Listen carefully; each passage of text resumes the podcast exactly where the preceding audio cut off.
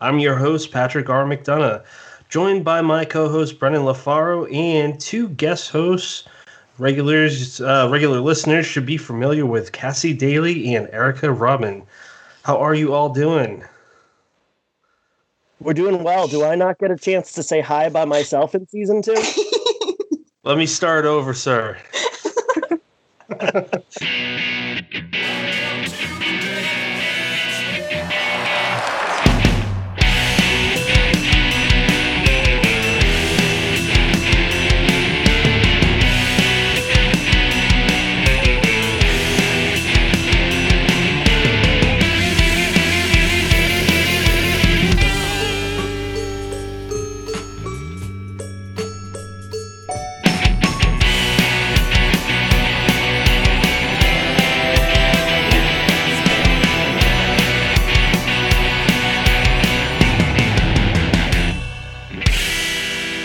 Welcome to Dead Headspace. You can find us on Apple Podcasts, Spotify, Stitcher, Ghana, and all other major platforms, which will include YouTube. That's right. Starting in one week, you'll be able to catch your favorite episodes on video.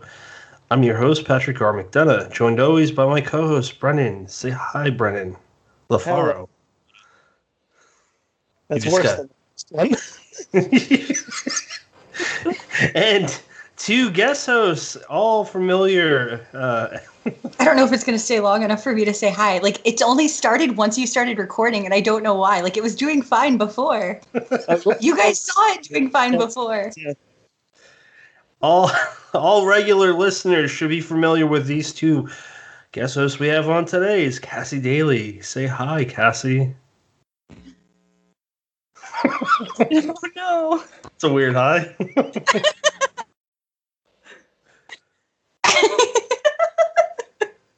Can't even get through an intro. Say hi, Cassie. hi, hi, hello. I'm sorry. and Erica Robyn. Say hi, Erica. Hi. and today episode is uh, a special one. It's the 62nd episode, smack dab in between season one and two. We are here to recap some of our favorite moments from the first season, go over favorite reads from 2020, what we're expecting and hoping for, and uh,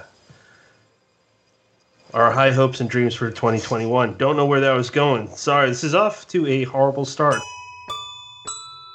I figured we'd start with the general reaction and feeling of the being on the show because it was new for me and new for all, all of us here. Um, who, whoever wants to dive in first have at it.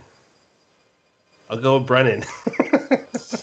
so the question, which is you know just been sprung on me, is what is my general reaction to being on the show?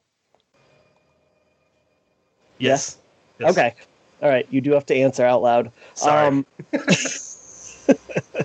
well, seeing as it's something like my 53rd time, uh, I'm starting to get used to it. But uh, you know, you know as well as anybody that uh, when we first started this, I really had no aspirations to be a podcaster. I don't particularly like talking to people if I can help it, but it's been such a cool experience. And, you know, uh, between getting to know the ins and outs of writing and what goes into creating a story in all kinds of forms, long, short, and everything in between, um, you couldn't buy a better lesson. Um, and it's all free, man. It's great. Yeah. Yeah. Okay. Okay. We're good. I can talk. I'm sorry, guys. Look, eventually I'm going to get my computer replaced. Um, so that's what all my commissions right now are going towards. So that'll be a thing eventually. We'll, we'll get there. um, so being on the show was the first time that I've been in a podcast. So it was pretty cool. I was very nervous, as you guys know, and I needed a lot of like coaching stuff ahead of time. Um, but it was really fun. And I've been able to talk to a lot of people that I don't think I would have been able to speak to directly. I mean, I know I wouldn't have been able to. So that's been really cool. And like Brennan said, like there's a lot of um, knowledge that I think I probably wouldn't get unless I was like in school or taking a workshop or something that I get to like sneak in and get notes and stuff like that while we're doing the podcast. So that's really fun too. Um, and generally, just good feeling about it to answer your question. nice. Awesome. How about you, Erica? So, like Cassie, I had never been on a podcast before. So, when I jumped on with you guys to do my very first experience talking to Hunter Shea. I really appreciated you guys jumping on early with me and letting me get all my nervousness out.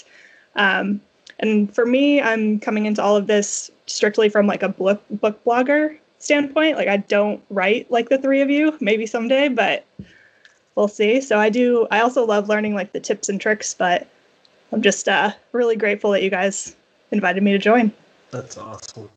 Well, and Eric, even you know you do interviews and stuff on uh, your blogging and i had before we first did any of our episodes i had interviewed a couple people um, alan baxter uh, hailey piper and it's just in person or you know over skype or whatever it's so much more interesting because you can you can follow up and you can expand in a way that's just not possible it's just not the same in print um, and that's you know that's an aspect i kind of like to put myself in your shoes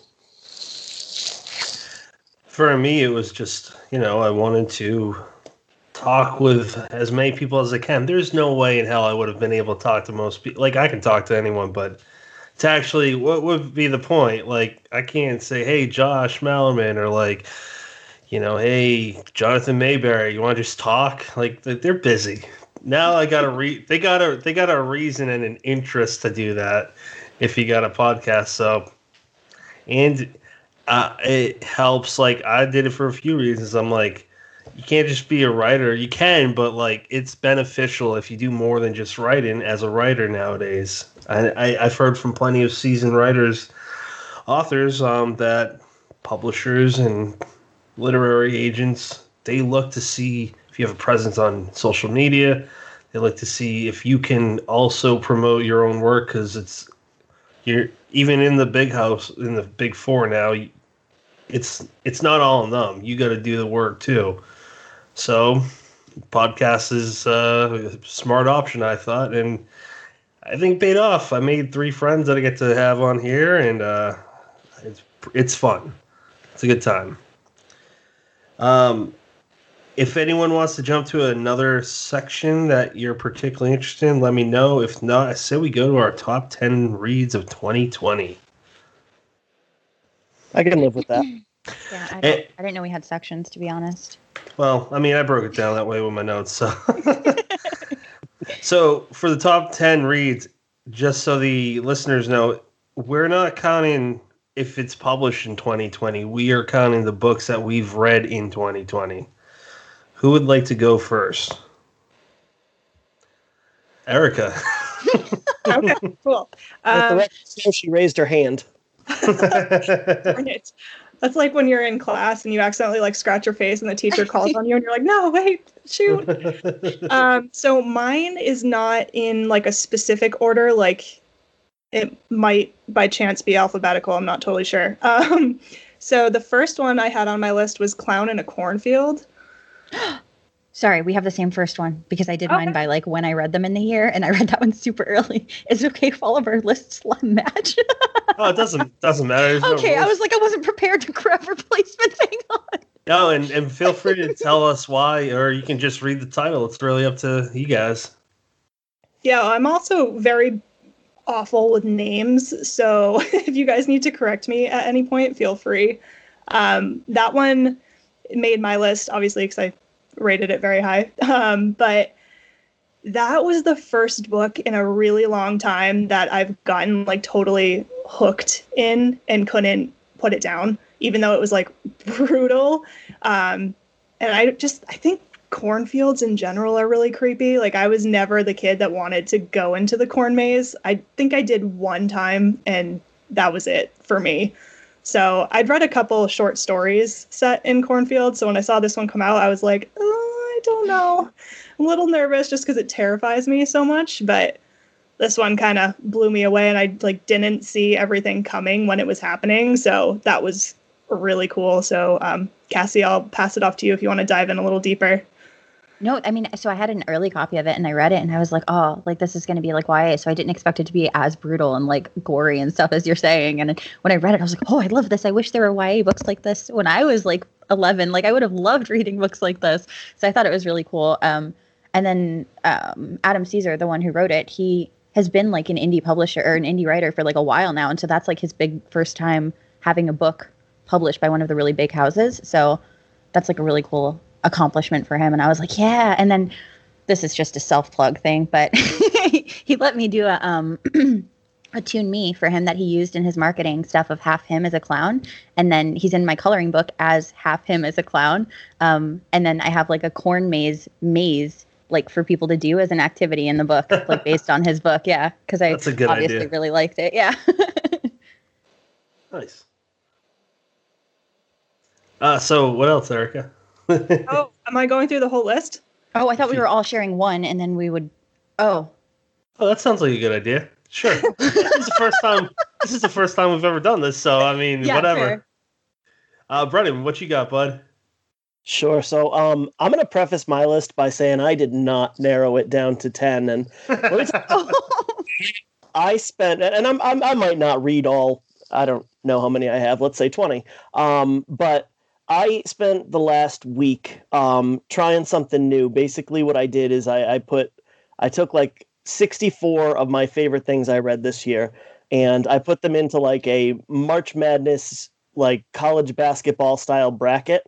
And I tried to kind of bring them down. I, I did it as random as possible. I put them in alphabetical order, and then I would just kind of go one in this corner, one in that corner.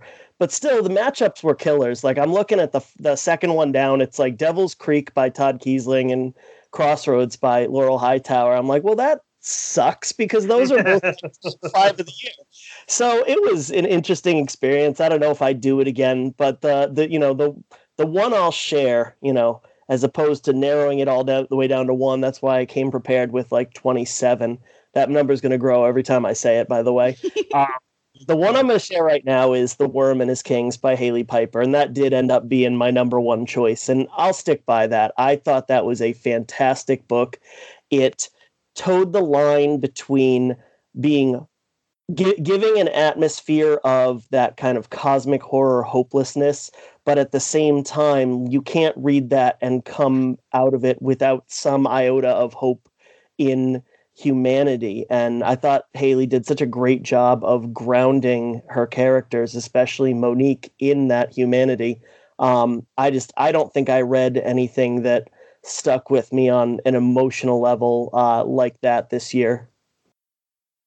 That's fair. Yeah, that was a powerful book. Uh, for me, I'm just gonna come on and say my top favorite book that came out this year was Blacktop Wasteland. I just loved it. It was gritty. It was fast moving, as fast as the races that Beauregard had, and uh, I, I don't know. I it was a perfect book and I don't say that lightheartedly. So I don't have much more to add to that. If anyone else wants to jump in with that particular book, or Eric, you can go on with uh, your next one. I will say it. You know that's going to make my list as well. I thought that was a really fantastic book. Um, doesn't let up for a second, and it's one of those nearly 300 page books that you. It's possible to read that thing in a couple days and not not feel it. Um, yeah I, I, I thought it was fantastic, and I'm looking forward to uh, what he has coming out next. Hmm. I think um, so. By the time we get to the end of this, like you guys are going to have all of my choices already said. Because first of all, The Worm and His Kings is my number six because I did these again in order of when I read them, and then Blacktop Wasteland is number nine. So um, they were both very good. I agree with both of you, and I love both of them. So then, Cassie, you get to pick a book next. Okay. Uh, so my number two that I read earlier in the year was Night Shoot by David Sodergren, I think is how you say it. And if I'm, I've had him on Pikecast before, and if I'm butchering his name, Dave, I'm sorry. um, but so that one was really good. He's got a couple of other books, and actually he's had books that were out in 2020, but I am really slow on releases usually. So I didn't read those in 2020, but I'm going to read them in 2021 because everything else that I read by him has been like really good. Like he's, um, self-published i believe. He has his own little like publishing thing that's just for his books. Um, and everyone like it, it's got really good editing. Like he's helped me with some of my writing like the editing and given me some really good tips. Um, so it's really cool being able to read his stuff and being like oh i see that he takes his own advice here you know? Um, and yeah and it's, it's just really good. It's, it's very like gory very brutal. There's a lot of like uh, his other book had a lot of like creatures. This one was uh, some creatures but more like a haunted house type thing with like um people like a, a little video crew that comes and they're doing like a night shoot, which you know the title. I like when they do that. So yeah, it was an all around win for me. Five stars. I haven't heard of that one before. I took a picture of all of his books and sent them to you, Pat.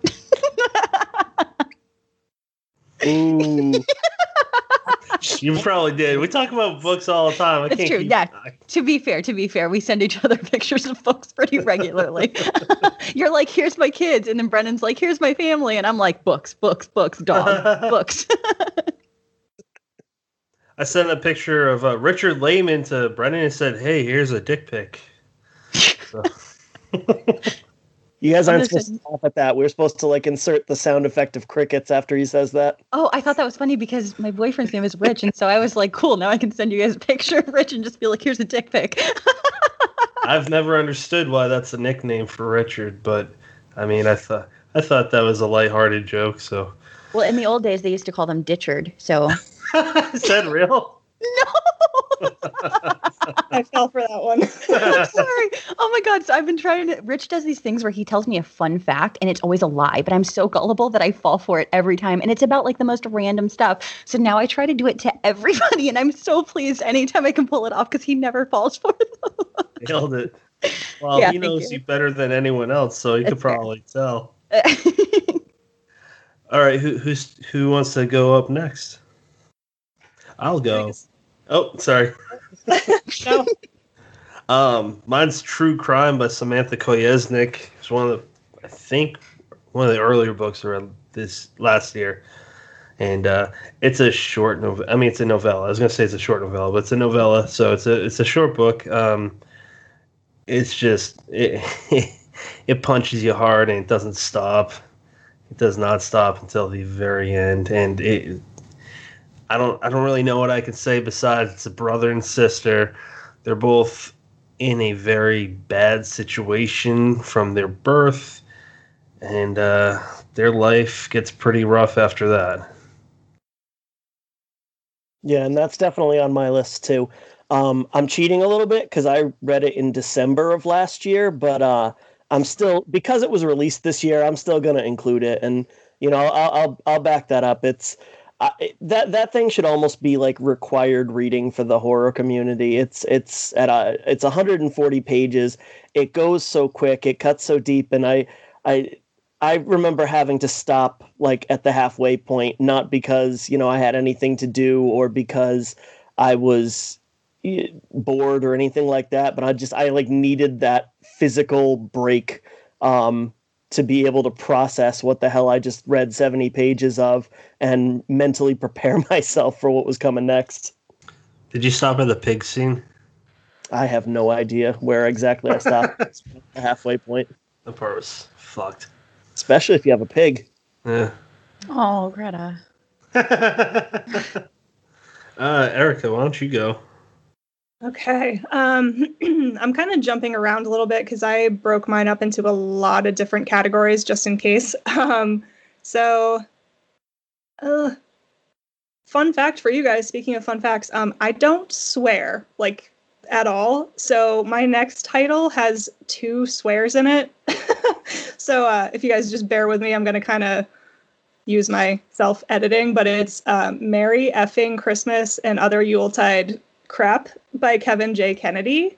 Um, I'm sure you can fill in the blanks there. um, but that one, uh, Kevin puts out just like incredible anthologies and short stories and things like that. So this was, I think this is one of a couple that he has that's strictly his own short stories, but I could be wrong there. Um, but it was obviously all Christmas related. Yeah. And I just love Christmas horror, or really any holiday horror. Um, Kevin Kennedy was the one that really got me into holiday horror in the first place. So he has like Easter collections and Halloween collections and things like that. But I picked up this one like right around the holiday season and it was just incredible. So if you guys like holiday horror, highly recommend checking that out. Andy's got a lot of big names like uh, Edward Lee and uh, our buddy Lex H. Jones was in that same one uh, of two that I can remember on the top of my head. I didn't know that book was a thing, and like Christmas scary stuff is my favorite, so I wrote it down just now while you were talking. I'm gonna go look it up. Did you guys? I have not yet. I want to.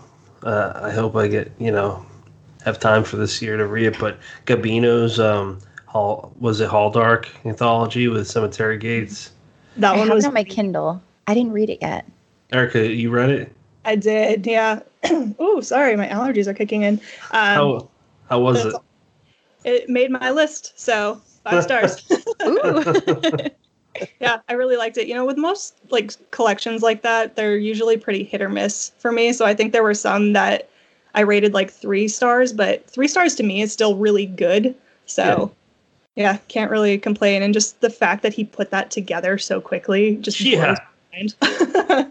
Yeah, I was watching it happen live, and then they're just talking about doing it, and they did it, and Gabino took in over what 500 submissions and wrote back, you know, really nice feedback, personalized feedback. Uh, kind of makes me want to push more and publishers to be like, look at one person did this. Besides that, though, I mean, no, I haven't read it. I have it sitting on my shelf, but um, you've got some names in there. You've got Alan Baxter's in there, uh, Cina Pelayo's in there, um, but there's a lot of people who are relative unknowns within the community, and to me, that really spoke to Gabino investing the time in looking for the stories that fit the call the best, and not giving extra credence to just you know filling it with familiar names that are going to sell a couple more copies. And i think that's you know i think that's commendable. Maybe not quite at the level of writing personalized you got this rejections the way he did but still pretty cool to have a very rounded anthology that's going to get a, a few people their their first published stories. I think he said one of the um, people in there was uh, i think she was a minor like she i I don't i don't want to say she was in middle school if that's way too But I young think but she like was teenage, right? Yeah. Yeah, yeah. like I think that, she was yeah. 17. could be yeah Which Yeah, is so that's- amazing. That, that was like really to get cool. a first publication, especially in something so like so many people knew about that. There were so many people that submitted, so many people that bought it, and that's really great, like as Yeah. a first accomplishment for them. Yeah. Yeah, big ups to her. Yeah. Uh, um, I'm not sure who was up next. I, I like this format because nobody's gonna have any idea whether or not we anybody gave 10 or not but I was uh, just thinking that. I was like, if Brennan has more, I can just pull from my 25 best books on my blog. And I'm like, yeah, I'll just keep going. No problem. um, I'm going to throw one out because I think that um, just because we did so much kind of side by side reading to talk to guests since March, I think Pat and I are going to have a lot of similar books. But um, I'm going to throw out one that I know you don't have on your list, and that's uh, Wormwood by uh, Tim Meyer and Chad Lutzke. I wish I read that. It's on my shelf. I want to read it. I loved that book, man. And it's part of it is just I can't I don't even quite know how to put it into words, but they captured the experience of being a 14-year-old boy like so dead on. Um and plus the the the two authors just have such different styles. I mean, I was excited to see them work together because I do love both their books, but uh, things I've read by Tim Meyer are so suspenseful. They can get over the top, um, and they're just you know fast-paced reads. Whereas Chad Lutzke's are so character-driven, and you almost have to stretch them to say this fits into horror, but they do. Um, and I really felt like this book played to each one of their strengths. You like everything that they do well was on full display there, and it was it easily, easily one of the best things I read this year. Hmm. Nice. I'm excited to read that one now. You just like really boosted that one up for me, and it's on my shelf. And I'm I'm planning on reading it probably either this month or next month. So now I'm like, yes, yes. I know it's like regular fare for you, but I sat down on a Saturday afternoon thinking I'd knock out a couple chapters, and I ended up blowing my responsibilities off for the rest of the day and finishing the whole book. Um, That's the mark of a good book. yeah, no, I couldn't put it down. Uh, I'm just gonna throw "End of the Road" by Brian Keene. It's a memoir, covers his uh, 20 plus years in the writing uh, industry, and for me as a student of the genre and the industry, uh, for me I call it in no hyperbole, hyperbole. I don't know why I just thought I said that weird. For me, it's my writing Bible. I know that he refers to uh, Dick Laymon's book as one of the best for you know writing. Um, for me, his is one of the best, and I know a lot of people that are readers like uh, Stephen King's on writing. I like that book too, but this one's this one's a little bit more uh, up my alley because of being involved in the independent horror community. That's you know that's what Keene's all about. Uh, I mean, he has a lot of stuff with major publishers and stuff and what have you, but uh, I don't know. It just hit home for me. I, I loved it, and uh, I kind of felt like I could relate to him because he mentions a few times how he's just like sick of everything because it's you know he's got like what what do you say, Brennan? Like four thousand emails or something like that. Something like that and how how he just says like fucking he wants to drink some bourbon. I'm like i get it man. Like i'm i don't understand the amount of like attention he has but like we, we all have our own shit going on and you just kind of want to say fuck it i just want to do nothing. What were your thoughts on that brennan? I know you read it. I don't know if the other two did um, I, I'm almost finished with it. I'm about 85% of the way through it, and I know there's going to be some like epilogues, so I'm probably pretty close to done. I, I thought I think it's excellent so far. It's it, it's definitely. I know you said that you hadn't really ever read any of Hunter S. Thompson's journalism, but uh, yeah. even if you read his fiction, it pretty much reads exactly like his journalism, and uh, it's Keene's definitely got that style. It's it's a memoir, but it's entertaining. It actually reminded me a little bit, and I would be shocked if, uh, having listened to the horror show, if Brian hadn't read this book. But um, Neil Peart, the drummer from Rush, who uh, died last year, I think, yeah. uh, wrote a book. I believe it's called Ghost Writer or Ghost Rider um, about traveling across the United States, and it kind of reminded me of that book a little bit. Like I said, as a diehard Rush fan, I'm sure that Brian's read that once or twice. But uh, no, it's it's really cool, and you know, it's funny. You say it's your your writing Bible, and the most common writing advice it's not necessarily it, it's not your unwriting practical advice necessarily it's not your uh, tim waggoner's writing in the dark it's sit your ass in a chair and do it um, yeah. You know every three or four chapters he just reminds you like hey if you're pontificating about you know stories that could be told you're not going anywhere you actually got to do you got you got to put in the work um, and not be an asshole yeah, I mean, it doesn't matter what format or what year it is. You got to sit down and write it out. Unless you have a Ghostwriter, then they write it for you. Okay, someone else. Cassie, I haven't heard from you in a while. Throw it out. Um, so I have um, Cirque Berserk by Jessica Guess on my list, nice. which is one of the Rewind or Die books, and there were a lot of them that I actually read that year, and so it was I didn't want to have like half of my list be rewind or die, but if I if I would have wanted to, I easily could have. So for anybody listening, you should read all of them. Um, but I really liked that one because it was just a lot of fun, and I that one I think uh, it, it, was really easy to visualize a lot of the characters and like imagine what they were doing exactly as it was going. Which I'm not to say that the rest of them weren't, but this one had such like a sprawling sort of like it wasn't just like in a basement or just in like one spot. It was just like all over. Um, and I really like theme park type things or circus type things and so like having that setting and like the roller skates and stuff like that and with all the gore and the you know murder that was great i loved it i loved it too I thought it was fantastic it was a fun slasher and it had multi layers to it uh, it was just i could see it being a really fun movie that would have come out in the 80s i would watch it now yeah i'd watch it now too um has anyone here read We Are Wolves? I've read some of it. I didn't finish it. Sorry. in We Are Wolves. Does I anyone pretended story in We Are Wolves? I know. I, sh- I was going to say I should have pretended. I should have been like, "What is that? I haven't heard of that." oh my! That's on my. that's on my list too. Um, I just thought that was powerful. It was really good. Uh, each story is different. Um, I don't I don't know. They all just kind of were like, yeah, wow, this is this is nuts. Especially as a guy like, I mean, can understand certain stuff, but don't envy being in your guys' shoes. I wouldn't want to deal with that bullshit every day. Yeah, that's one of those collections, kind of like true crime. Every time I see somebody posting about reading it, I'm like, I want to tell you to enjoy it, but that's not the right word. Because, I mean, some of the stories in this one are enjoyable for sure, but a lot of them are just heartbreaking. So mm. every time I see somebody posting about it, I'm just like, okay, you finished? Are you okay? like, how's it going now?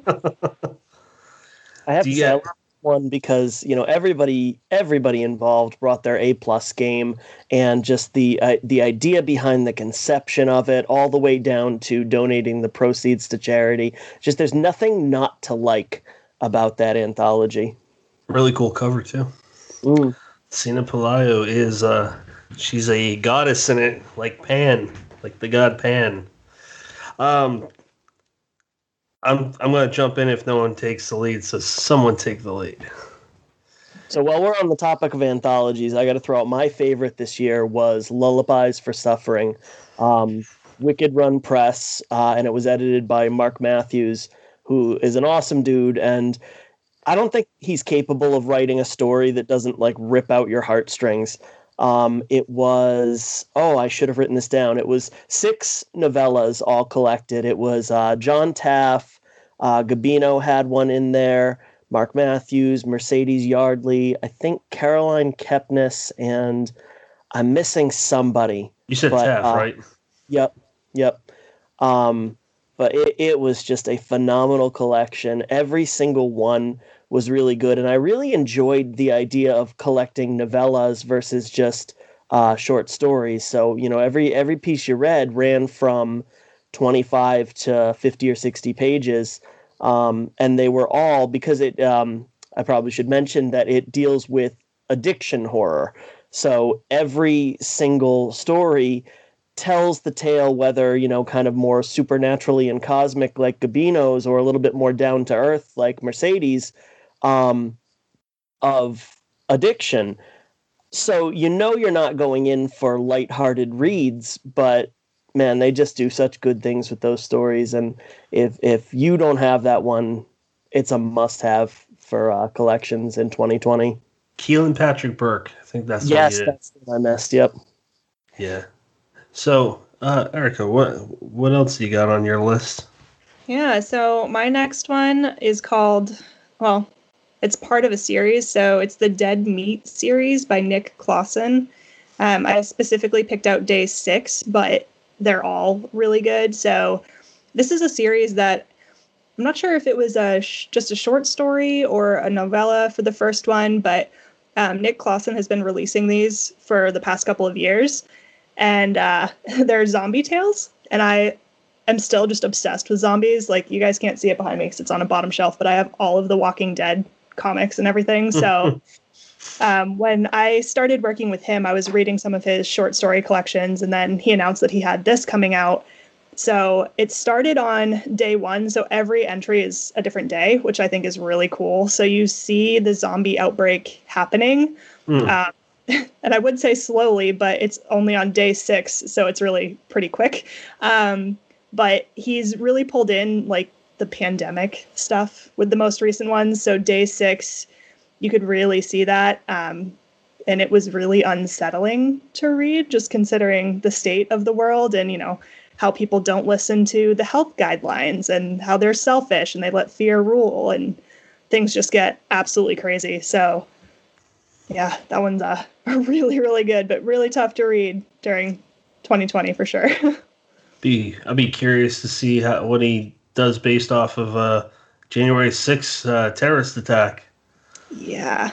I'm sure he's going to write something off of it. It sounds like he kind of do- keeps up with current events. Mm-hmm. we're highlighting volume six.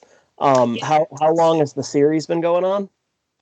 Um, well, he started at day one and then went through day six, but he also had uh, day zero that kind of backtracked and showed you what happened to actually cause the zombie outbreak. So um, from day six, it seems like he might be finishing up soon, but I'm not totally sure. We'll see. I definitely don't want it to end, but I think it's coming to a, a good conclusion. Hopefully, we'll see.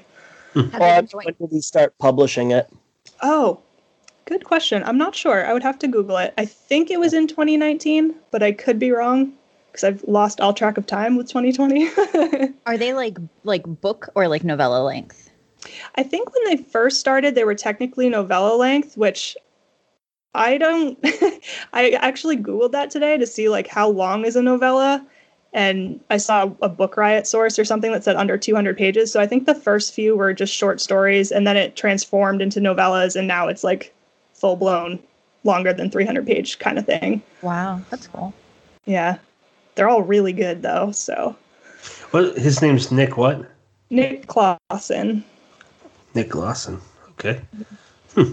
have to look him up. Uh, Cassie, how about you?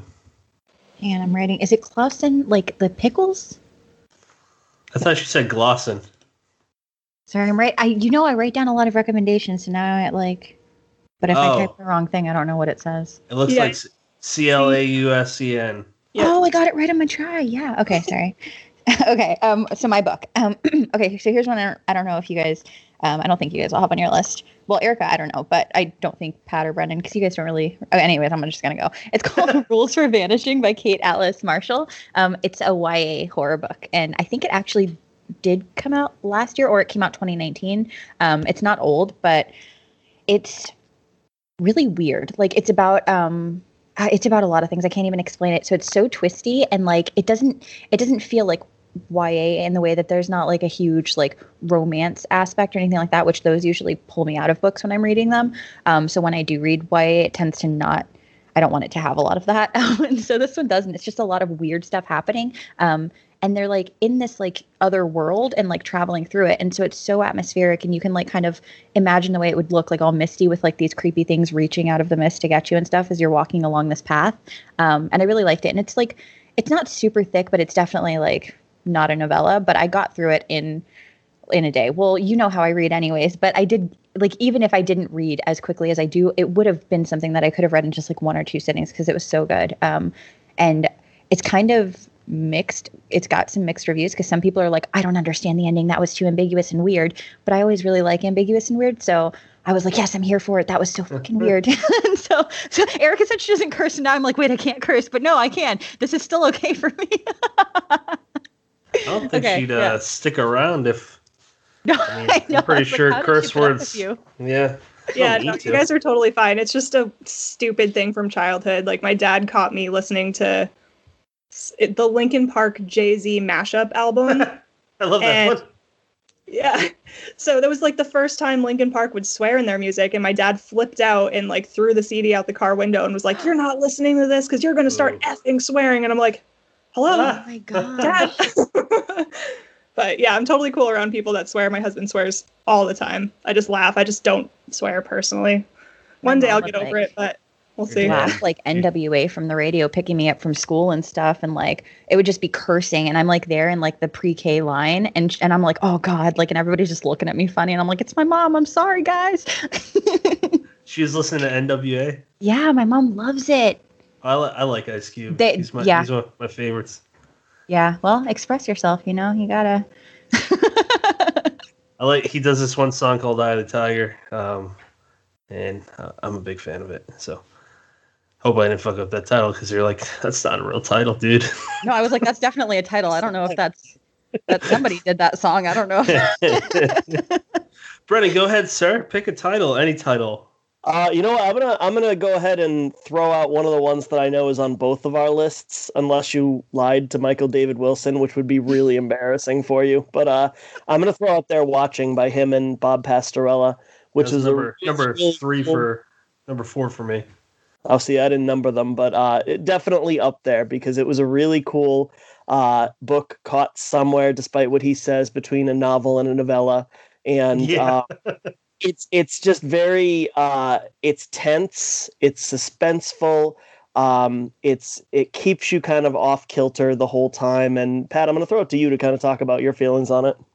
Yeah, so after reading Psycho, I thought about something like this is very reminiscent for me to They're Watching because you have two people in areas that they're not totally familiar with.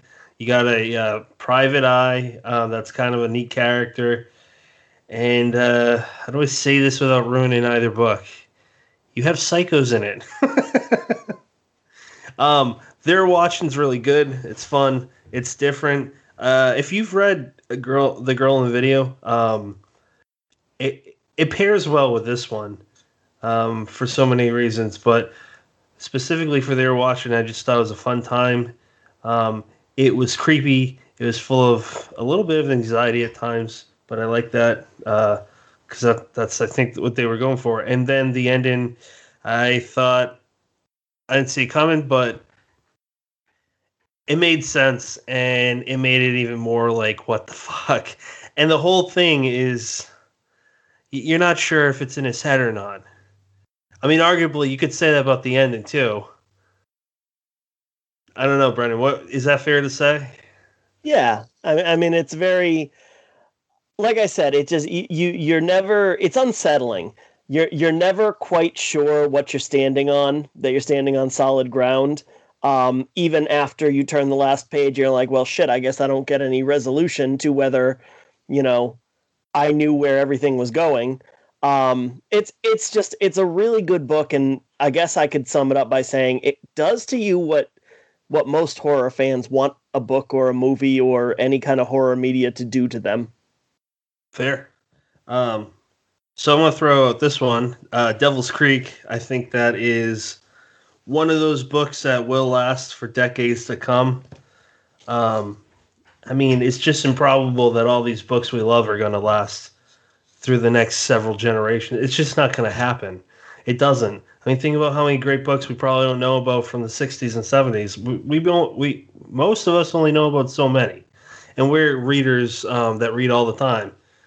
Um, Devil's Creek, my my gut feeling is is that's going to be a book that people are probably going to ask well, how popular was it back then? Because it's really popular now, and I think it's it's a classic book. It's an instant classic, and I say that with uh, no hyperbole. I said it right that time. it's pronounced hyperbole. Oh damn it! No, it's not. it's like that time I mispronounced macabre for macabre. Oh no. Yeah. Hey, it's not as bad as um what is it called? Saber. Sabre. the office. yeah, at least you didn't work macabre into a song.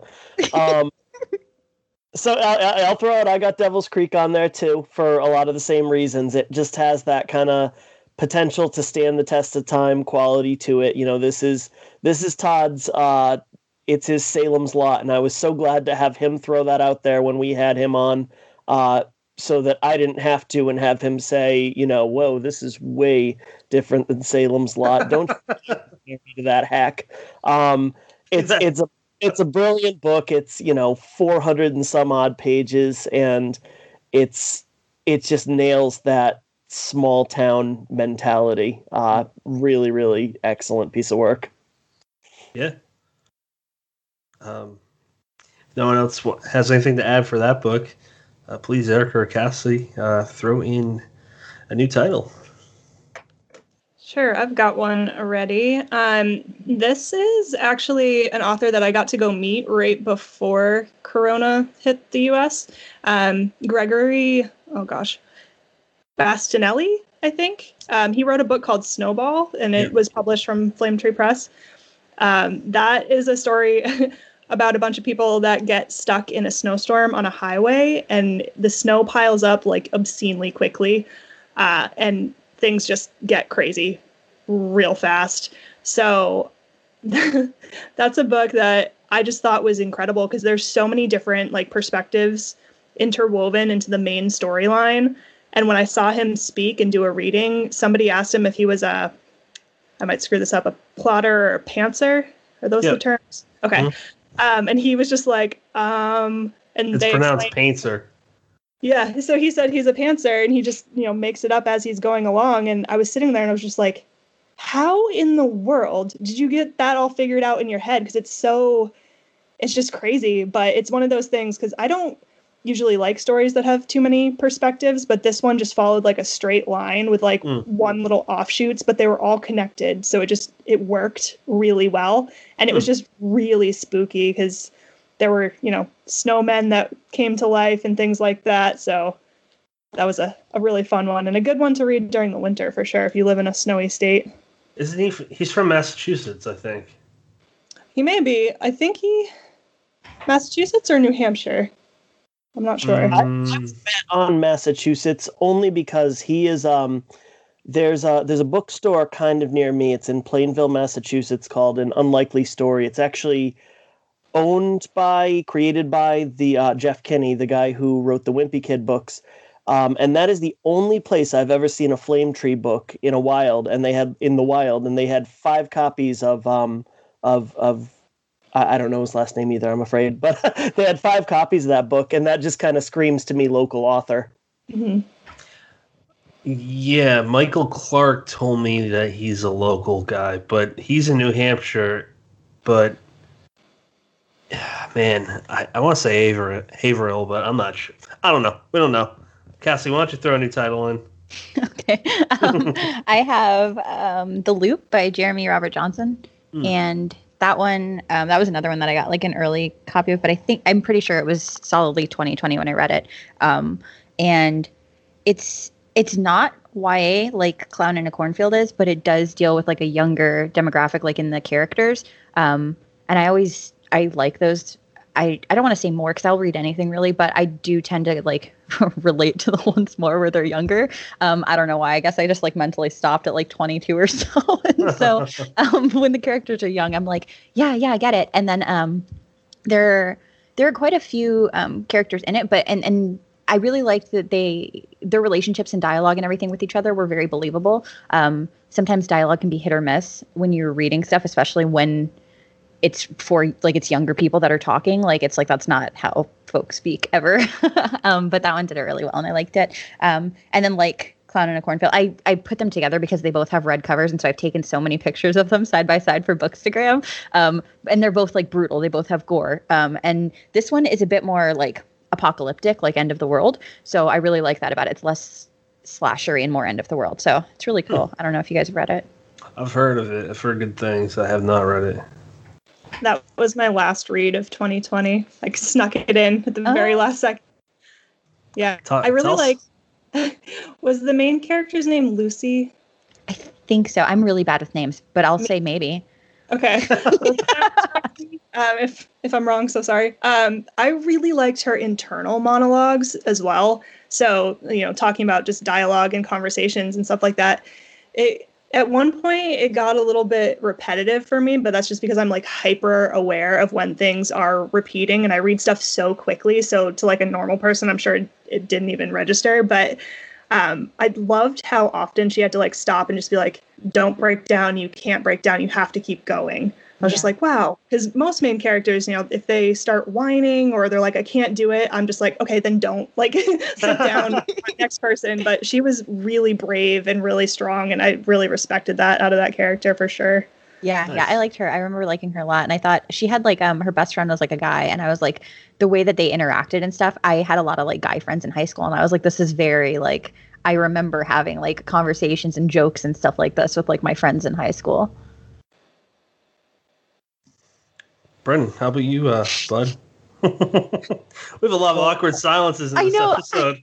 There's got to be like a cue or something. Well, when someone's What done talking, just make a fart noise. we, we, we should have established an order.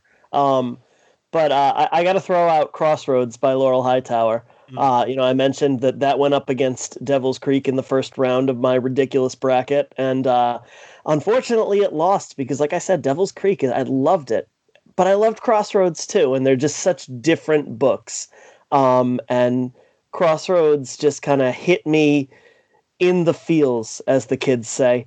Um, really, really wonderful novella, and you know, I, I highly anticipated because I know what Laurel can do with the story, but even exceeded those expectations. Just a really good, cool book and a and a great freaking debut from uh from Sam Kolesnik's Off Limits Press.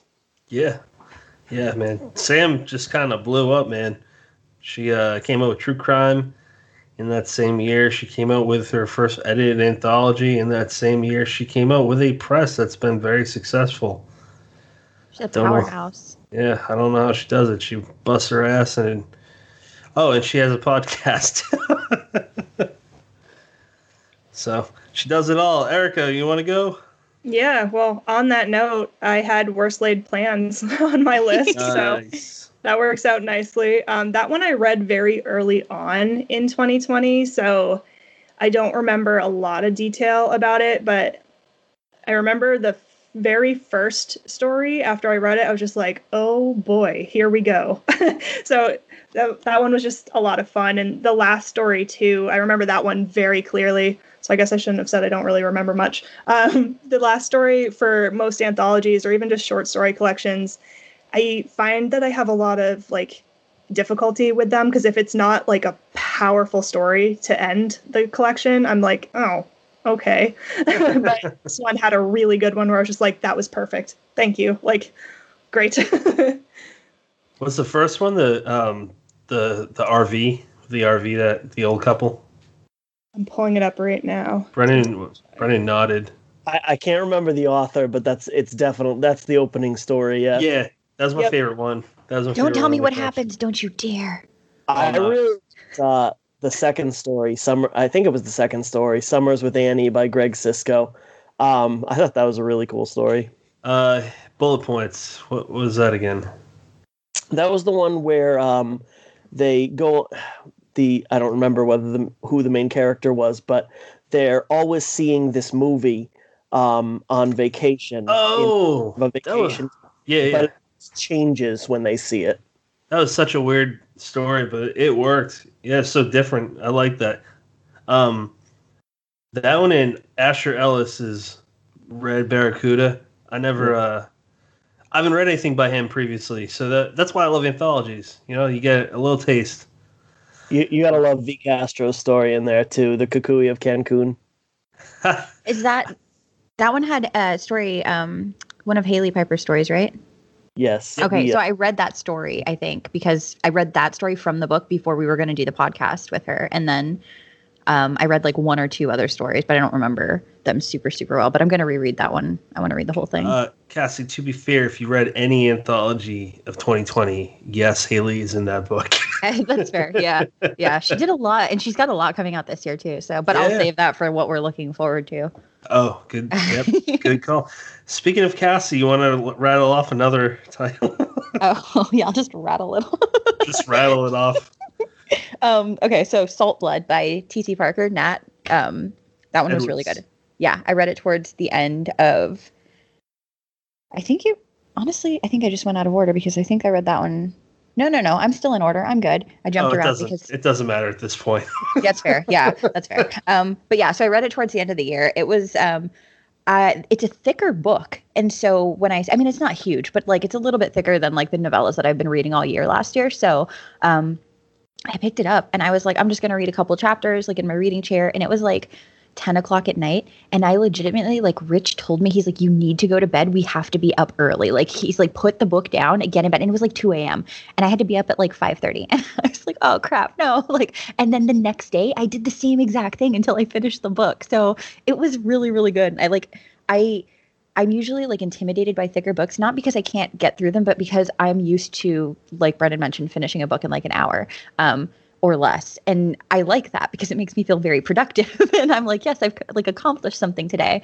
Um with this one it obviously took me a little bit longer than that but it was still like i was just like speeding through it like flipping through the pages. And she's got like um the characters aren't straight and they're just they're a lot of women characters as the main characters and i really like that and they're also like morally gray so they're not all like super good like you know i don't know how to explain it like pollyanna goody two shoes like really really nice people that you love like they do make mistakes and have flaws um and i always like when the ladies are kind of badasses and have flaws but are also like you know not terrible so yeah i was super into it it's really good and then i got um she's obviously got those other like crime books that she writes too plus one other horror one i think and Yeah. she sent me all of the books and Oh, I'm excited. Yeah, I, I yeah I know, and it was it was um it was around when there was some stuff going on on Twitter with like certain people being upset and posting stuff about reviewers and just not friendly stuff toward them about how quickly they should be reviewing things. it's every week. I yeah, it well it was in one of those times and um I was upset about it and posting, I think, uh, something about it back, you know. And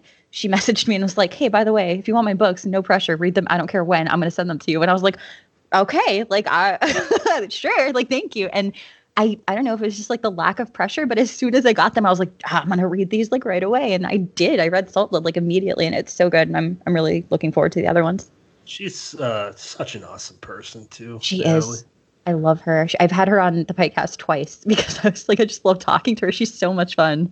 Wait, you have a podcast? Let's talk about. Shut that. up, Pat. I will be on that podcast next month, so yes, don't so listen soon, to actually. it. No, Did yeah. you- Did you read it?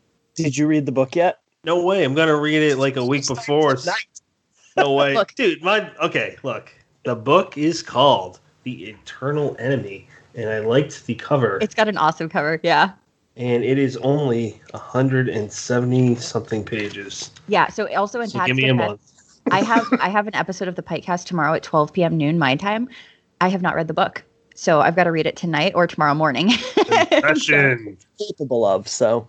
Yeah. Well, also it's a book I've read like six times because it's one of my favorites. So I'm so excited, and I'm like, yes, this is my time. Okay, I got off track though. I'm sorry. I- will say I'm I'm about uh, a little more than halfway through uh, the debt, which is one of her Natalie Edwards books versus her T.C. Parker books, and it it flies. Uh, it, it's another 400 pager, like uh, Salt Blood certainly looks like it is, um, and it it just it, it goes pretty quickly, um, and it's it's hard to put down. So I could see that her horror stuff kind of reading the same way. For sure. For, yeah, She's and the, the super covers are smart too. She is like the writing is so like it's I write like I read it and I'm like I wish I could write like such smart clever like and then she's got like corporate intrigue and stuff like this and I'm over here like uh mothers and daughters Like- you know so it's I, I think it's really cool and I really I'm I'm super psyched for the crime ones because I that's not something I read a lot of normally um obviously I you know I did read Blacktop Wasteland recently and then there's some other stuff that like I've put on my wish list or TBR but I I'm excited to branch out this year. I think it'll be cool.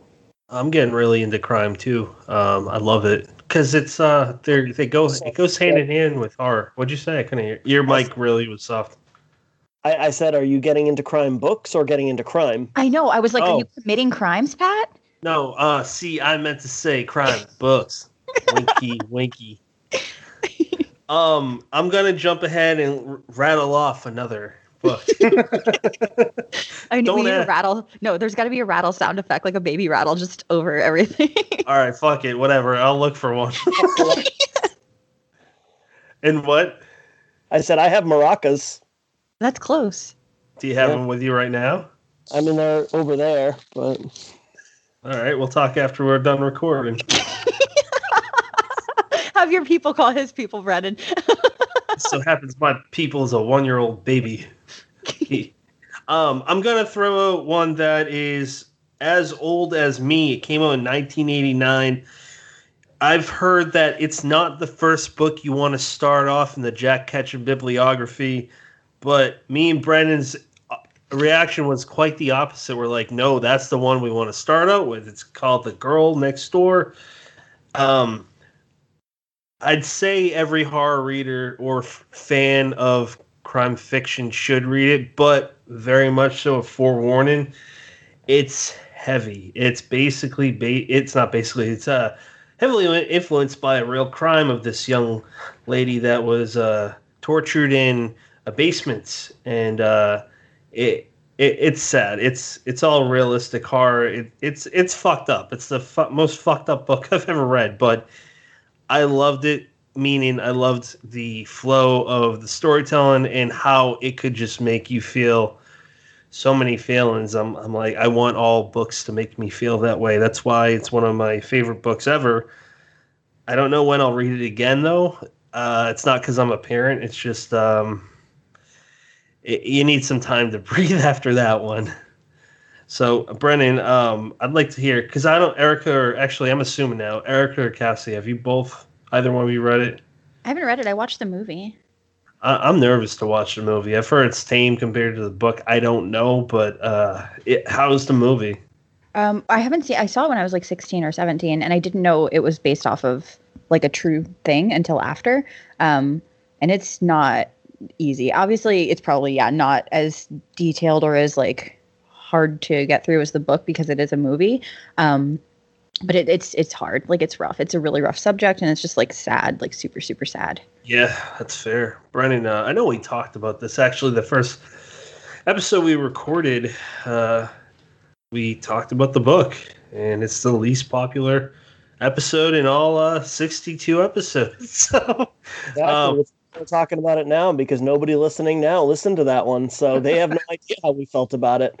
Um, no, I, I, I thought it was a great book. It's an, I mean, it's it's one of those you say it's out of your mouth. You say that's a great book, and then you feel immediately guilty. You're like, wait a minute, Yeah. great positive word that can't be what i meant but it's it's a literary feat and it's Yeah. an experience you get to the end of that book and you, you need to you need to put on the office. You need to throw on some stand-up comedy. You can't just you can't just go to bed. You can't just ruminate with that. Um it's it's a lot but it's something that any horror fan who believes they're up to the task really should experience at least once. I can't believe it was published in 89, though. That's the craziest part. Like, Psycho was released in 59. Still seems crazy that it was published back then, but, like, Ketchum just, it's all out there. It's all in the open. There's this one chapter that's only one paragraph long, and it's it, it's the most fucked up one. It's the most fucked up paragraph I've ever read. Oh no. Um, he cut it down from the original manuscript. He writes a, it's either in the afterword or the forward. I can't remember, but yeah, it's it's powerful. That's about you know. It's kind of the same one though. It's the the reason it's so powerful is because Ketchum doesn't show you the monster. And he highlights that he's not showing you the monster. So I mean it's not it's not power it's not the worst paragraph you've ever read in you have to tolerate this uh, graphic mayhem. It's powerful in what a choice the dude made there, um, as opposed to kind of the parts that came before it and the parts that come right after it.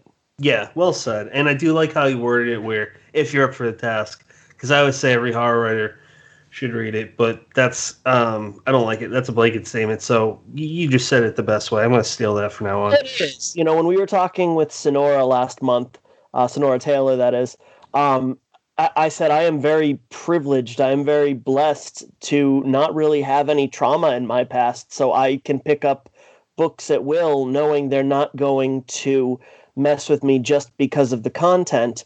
Um, and if that's you, then yeah, you should try and read this one. But if you have true horrors in your past that you know, you know, you read the back cover synopsis and you you can say um, that this book is not for me, and I I shouldn't read it because I'm not going to like what I find between the covers. Then then you shouldn't read it. You Yeah. know, that's certainly fair. Yeah. Um, Cassie, why don't you go?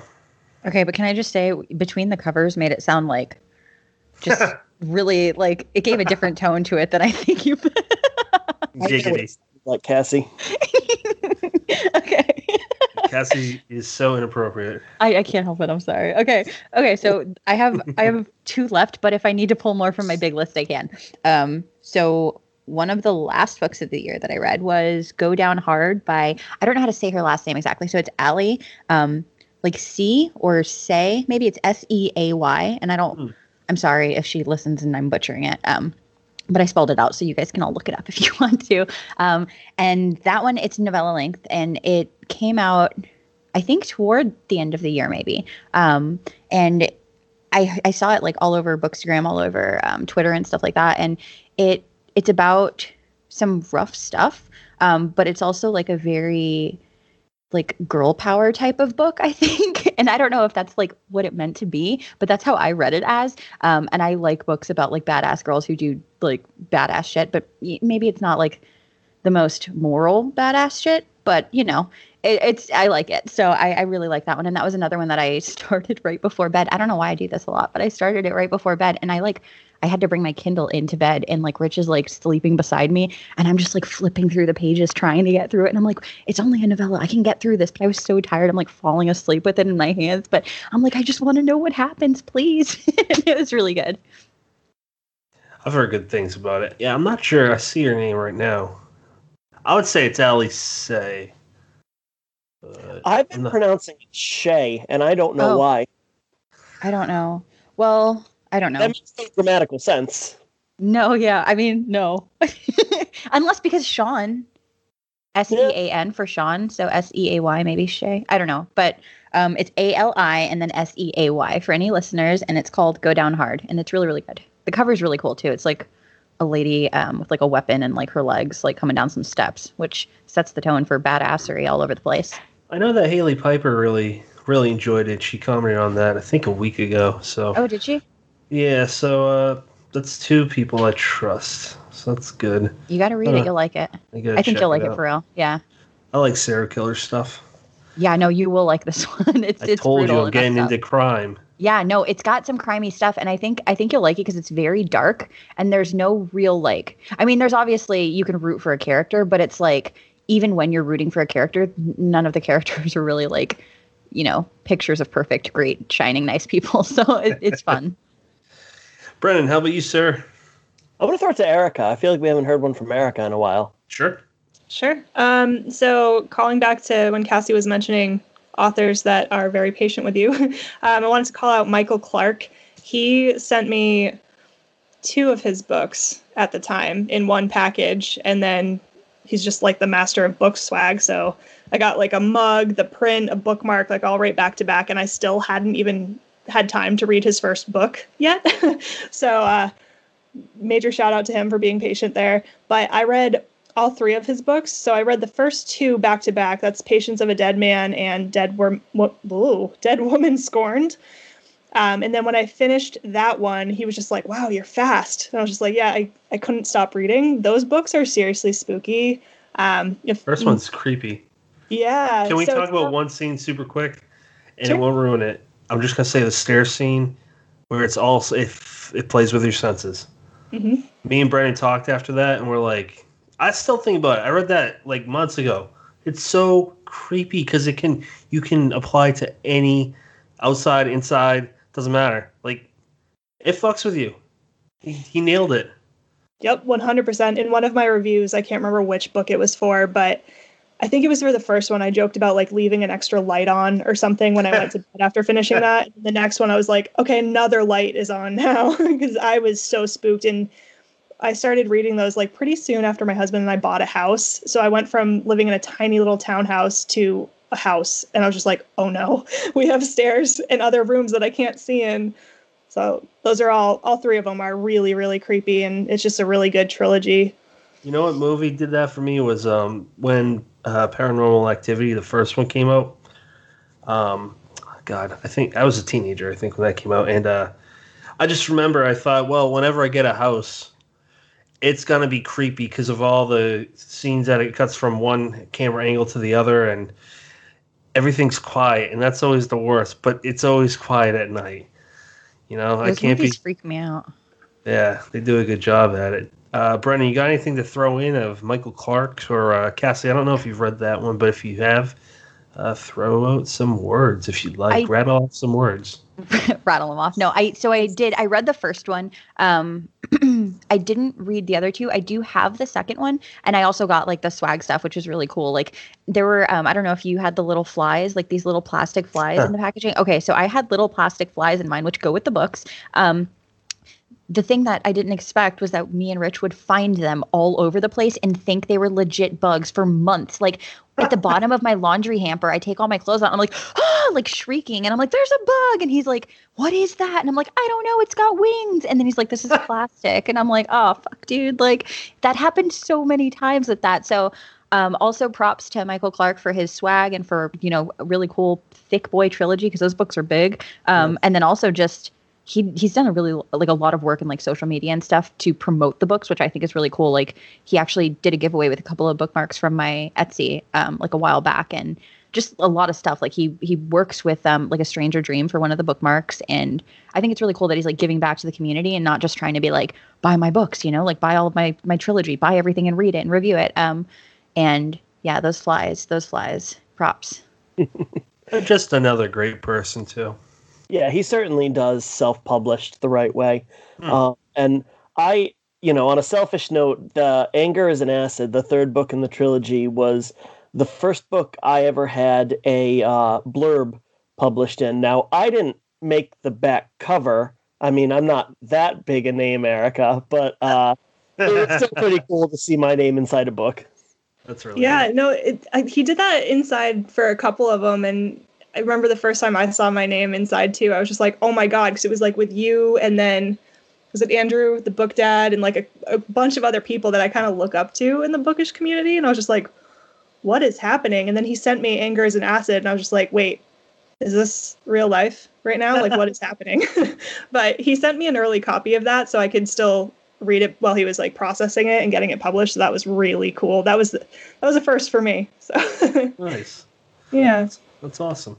Brennan, I think it's your turn. We don't have a format though, according to someone. No, we don't. We don't. um, I'm gonna throw out uh, the Magpie Coffin by Wile E. Young.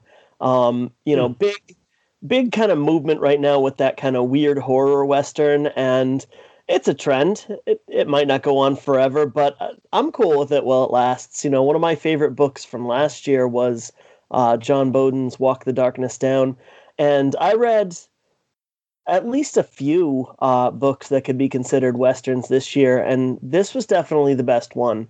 Uh, Death's Head Press with their splatter western series they figured out how to kick this thing off. Um, Those covers, man, so good. Yeah, yeah. Justin Coons uh, knows what he's doing. Yep. Yeah. Uh, yeah. Illustrations. Yeah, that's. I think that's the key. This one was fast, brutal, over the top. With, I mean, it, you definitely got some supernatural elements in there, but it's not overwhelming. Um, it was just a really good, short, fast read. All right, so I'm going to say one more book. Uh, everyone else has one more, and then we'll move on to the uh, favorite top three moments, and they are all short clips. Um, ending with my one clip, which is four minutes, but I promise it's worth it. Um, so the last book I'll mention is The Essential Sick Stuff by Ronald Kelly. It was the first book that I've read by him. Um, I noticed that at least in the beginning of 2020, there was a lot of people of our generation, uh, meaning me, Brennan, Erica, and Cassie. We're all give or take the same age, so same generation. Um, that were unfamiliar with Ronald Kelly and a lot of the other people that aren't Joe. Lansdale or you know um, Dick Laymon or Clive Barker or Stephen King um, from that time, uh, Zebra especially. Uh, Ronald Kelly, he's got eight books with Zebra. I mean, I, I, think he should be more well known. He is to the bigger names who we all look up to, such as Richard Chizmar, James Newman, Brian Keene. Um, so when Ken McKinley first told me Brennan about him, uh, my ears were perked up because I definitely need to study up on those that came before me. Ronald Kelly's one of them. Uh, this was the first book I read by him. It's a collection. It's a collection of stuff that came out. He came out with uh, from the early '90s to uh, 2020. Um, it's pretty much a interesting way to look at history from the way he starts out as a forward, saying that back then we as the authors tried up in the scale to get our stuff out there to make our stories sicker. Um, it was it was a fun competition for writers.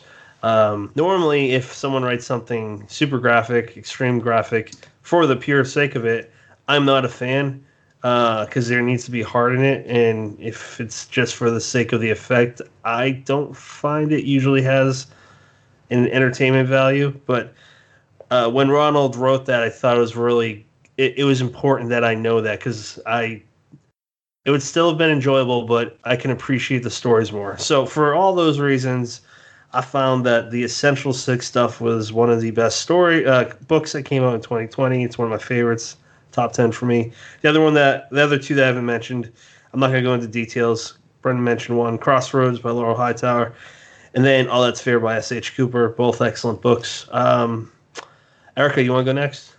Hold on, wait. Did you just say you were going to list one book and then list three? Yeah, I, I said. I said fuck it at the last second in my head, and then I went with it. so whoever wants to say fuck it in their own head and go with it, just go with it. Um, yeah, no, I have one ready. Um, so my next one, I should have warned you guys um, earlier that a lot of my reading was based on the CoronaCon author participants this year. So I had a lot of like Tim Meyer, Mary San Giovanni, Stephen Kozeniewski, Wile E. Young. Um, so my last pick that I wanted to make sure we get in there is the Perfectly Fine House, um, and that was yeah, yes, that one was that like looks a, really good. It was a fun horror story. So that was written by Stephen Kozeniewski. I hope I'm saying that right. Yep, that's right. Um, and Wile E. Young. Uh, that that was the first one I read after CoronaCon, and I was just like, oh my gosh, this is so cool. So from there, I grabbed like a bunch of their work because I had only read, I think, uh, I think it was called Skin Wrapper, but now I'm second guessing myself from Kozeniewski before, and that one was absolutely insane. So then I also read Magpie Coffin from Wile E. Young, and seeing them partner up, it's perfect. It's so much fun. Can you give us in your best elevator pitch what the Perfectly Fine House is about? Yeah, so it's it's kind of like a haunted house story, but it's not your typical haunted house story. So the ghosts and the living still occupy the same space and it's just normal for people to see ghosts and interact with them and things like that. And there's actually like a a running agency where you can rent out your human form to a ghost. So a ghost can like, you know, be in love with a human, but they can't actually do anything physical. But if you volunteer your body, the ghost can take over for a bit. So I thought that element was hysterical and also really weird to think about. But Yeah. hey, it works. So like the whole book had me laughing, but it also had like a lot of really heartbreaking moments and it was just a, a mixed bag for sure, but it was really good. Nice. How about you, Cassie? What's your one to five? I, I so I have one left, um, and it was The Beauty by Aliya Whiteley, I think is her last name. Um, and it's the book that I had. It had the novella, which is The Beauty, but then it also had like this bonus um, short story in it at the end. So they were both really good. Um, the Beauty is like it's about a future where all of the women in the world have died, and they've been like uh, just completely eradicated from the face of the earth. So now, like, men are trying to get by and figure out what to do. Um, also, knowing that babies cannot be born, so they have like no way of like you know keeping the population going. Um, and then these like mushrooms start growing out of the graves and the bodies of where they've buried all the women, and weird shit starts happening. and it's it's very strange and very um, surreal almost, but it's not written in like a really weird, like dreamy way so that it's hard to follow at all. It's very, very easy to follow. Um, and it was my first book that I had read by Aliya Whiteley, and she's got like other ones, plus ones coming out in 2021. So it's like one of those situations where, like you were talking about Ronald Kelly, you find a author that has a bunch of books that you didn't know before, and now you're like, whoa, like I've got all this stuff to read, which I think that's really cool. Um, and then I, I actually liked that one so much, and it's got kind of sci-fi-ish elements. So I forced it on other people. So I bought a copy for my boyfriend, and then I also bought a copy for my boyfriend's best friend because they both like sci-fi stuff more than you know horror. Um, Rich is good about it. Like he he'll he'll he's good with me. Like he's like, oh, I'll read it, and he reads a lot of stuff I recommend. But I was like, you'll really like this one. It's really fucking weird. Go ahead. Like, so, um, yeah. So it's it's one that I've been recommending a lot, especially lately because I read it in I think December. Um, so if you guys haven't read that, you should definitely read it. I don't think I've heard of that one. I don't think you've sent me a photo of that. I'm pretty No. confident. I, I will. I'll grab Rich's copy that I bought for him because mine was on Kindle. I don't even have a physical copy, but I took the one I so I ordered it and then it got here and I was like, "Hey, surprise! Got you this book. By the way, I need to take a picture for Bookstagram, so let me have it back really fast." yeah, that's how that went. Brennan, how about you, buddy? Uh, last one I want to throw out is uh, The Prisoners of Stewartville by Shannon Felton. And that was a uh, February release from Silver Shamrock that I could see getting lost in the fold over, you know, the next 10 months. But it was, it, it's one of those stories that really, you know, there, there's a surface level horror to it, but there's also kind of something a little bit more deep. It's kind of you know small town, hard to escape uh, horror, and you know Shannon Felton. This was her debut novella, and it's just one of those ones you read it and you're like, there's no way this person this is their first crack at storytelling. Um, they're just they're a natural at it, and she did have a really excellent story in um, Midnight in the Pentagram. I'm going to cheat and throw an extra one in there too, which was easily one of the the, the better uh, anthologies of the year. Um, but yeah, she I can't remember the name of her story, but she wrote it in second person, which is not always the easiest thing to pull off. Uh, but she she nailed it. Um, so Shannon Felton is definitely somebody I'm gonna I'm gonna be on the lookout for anything with her name on it going forward. And the the craziest part that Ken told us when we had him back for a second time was that she wrote that first draft on her phone. The entire first draft. That's insane. Like I believe it. I know a writer mentality, but still that that alone is something uh that's just admirable. As somebody who's written a story, not a novella, but a story on their phone, that part that's that's rough and and and, and I commend her for that. But editing on her phone is where I where she gets major props from me. um, now, if you guys are ready, I would love to play the uh, top three moments, and I only got one, but it's longer. It's four minutes and fifteen seconds or so. So I only got one.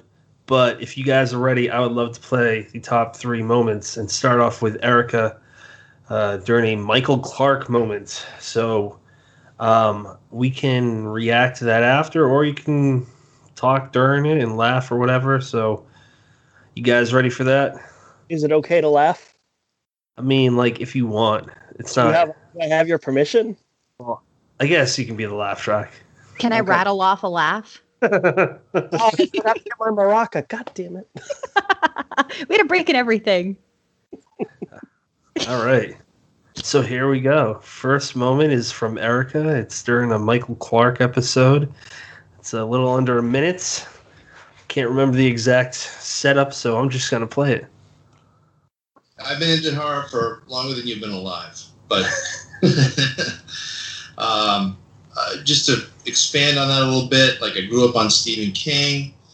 Um, I'm the kind of guy that will uh, see a book on a on a shelf and it says soon to be a major motion picture, and um, some of the movies that have sucked me into that are was The Shining back in I think that was a 1980 movie. So the the copy of The Shining that I I read was the yellow one the movie poster. You know, it was a paperback. Um, loved it. Then I got way into Stephen King from must have been you know 79 or 80 uh, through the Tommy Knockers, and uh, then you know then I had kids and all that stuff, and got away from everything for quite a while. Okay, yeah. So that was uh, we were asking what got him into horror, and that was his answer. So that had to be from the first time we had him on, which coming back to me, I think it was episode five. Um, I don't really have anything to comment on that. Anyone have anything to say? You can feel free to jump in. Yeah, well, I can definitely explain why I picked that out as my one of my top three. Um, I think just in general, you see so many people bashing the soon-to-be movie covers or the actual movie covers. I've never really felt strongly one way or the other, but hearing him say that, I was just like, well, duh, it's a marketing ploy. Like they're trying to get more people to read the book. So if you recognize that you've seen the movie and it's like the, you know, the author or authors, yeah, the actors on the cover or something like that, or even if it's like a movie poster or just a random still, like that's going to draw people in. So it's only more exciting, in my opinion. You know, I don't, I think I own one movie cover personally. It's uh, Horns by Joe Hill because it's got Daniel Radcliffe on it. But you know, I just think those are fun, and especially if you liked the movie too. Like that's just cool to have different versions of the book. Hmm. I don't see anything wrong with it. No, definitely not. And I mean, I'll throw out there that my first Stephen King book was The Gunslinger, long before they tried to make a movie out of it. But the only reason I bought it was because they were talking about making a movie out of it, and I thought the concept sounded interesting. And then I, you know, bought the rest of the Dark Tower series, and then the other like eighty-four Stephen King books. Um, but it like that's kind of what it took to get me hooked on it. I think I'm the odd one out, and if I don't mention this, Rich will listen to this and be like, "You didn't say anything." so I don't usually like movie covers just because I don't like people often with like the faces that I know.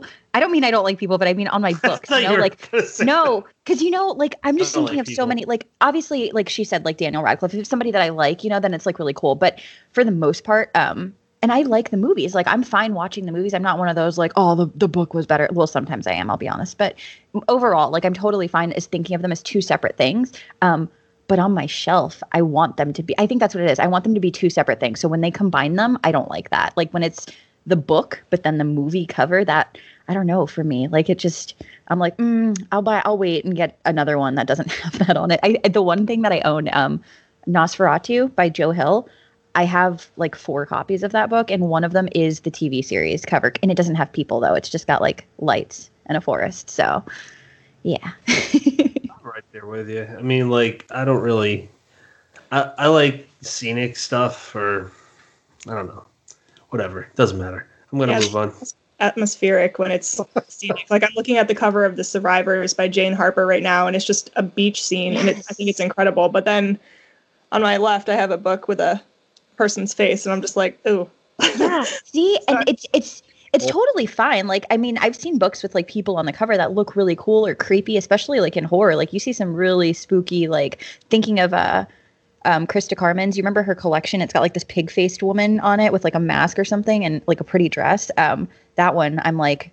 It, it's got a person, but I really love that cover. But um, and no shade to anybody who likes the movie covers because I I know people who like prefer those, and I'm like, more for you. Like I I'll get that for you as a gift and you can get me the regular one. so Well, it also just seems like even if the movie has a cool like poster, they're still going to use like a close up of the lead actor's face yeah. for the uh, book cover. Right. So it's like, okay, you know, my my Doctor Sleep is just a close up of Ewan McGregor. so that doesn't sound so bad. Sorry. Yeah, no, yeah. It's, it's it's not bad. And so I will say though, when I like he was mentioning how he sees the little sticker that says like coming soon too. I like that too. Like even I especially like that if it's on the normal cover though, and, then I can get that. So the next moment is uh, Cassie's. Uh, she said it's Nico's episode where all of us discussed what our fa- our very first books were about as kid writers.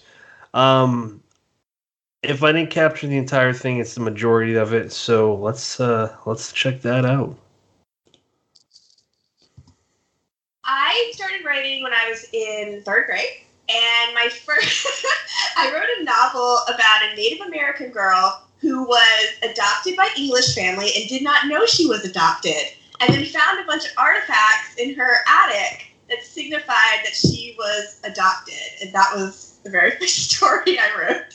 That's an interesting for first. Wow, Yeah, for I a would read that. Yeah, for a third Holy grader, shit. that's that's pretty like, wow, Yeah. that's a big world view for a third grader. Yeah, no shit. Oh, I just, you know, whatever. It's just something I needed my spare time. For audio listeners, she just flipped her hair as if she was just a not a snobby writer.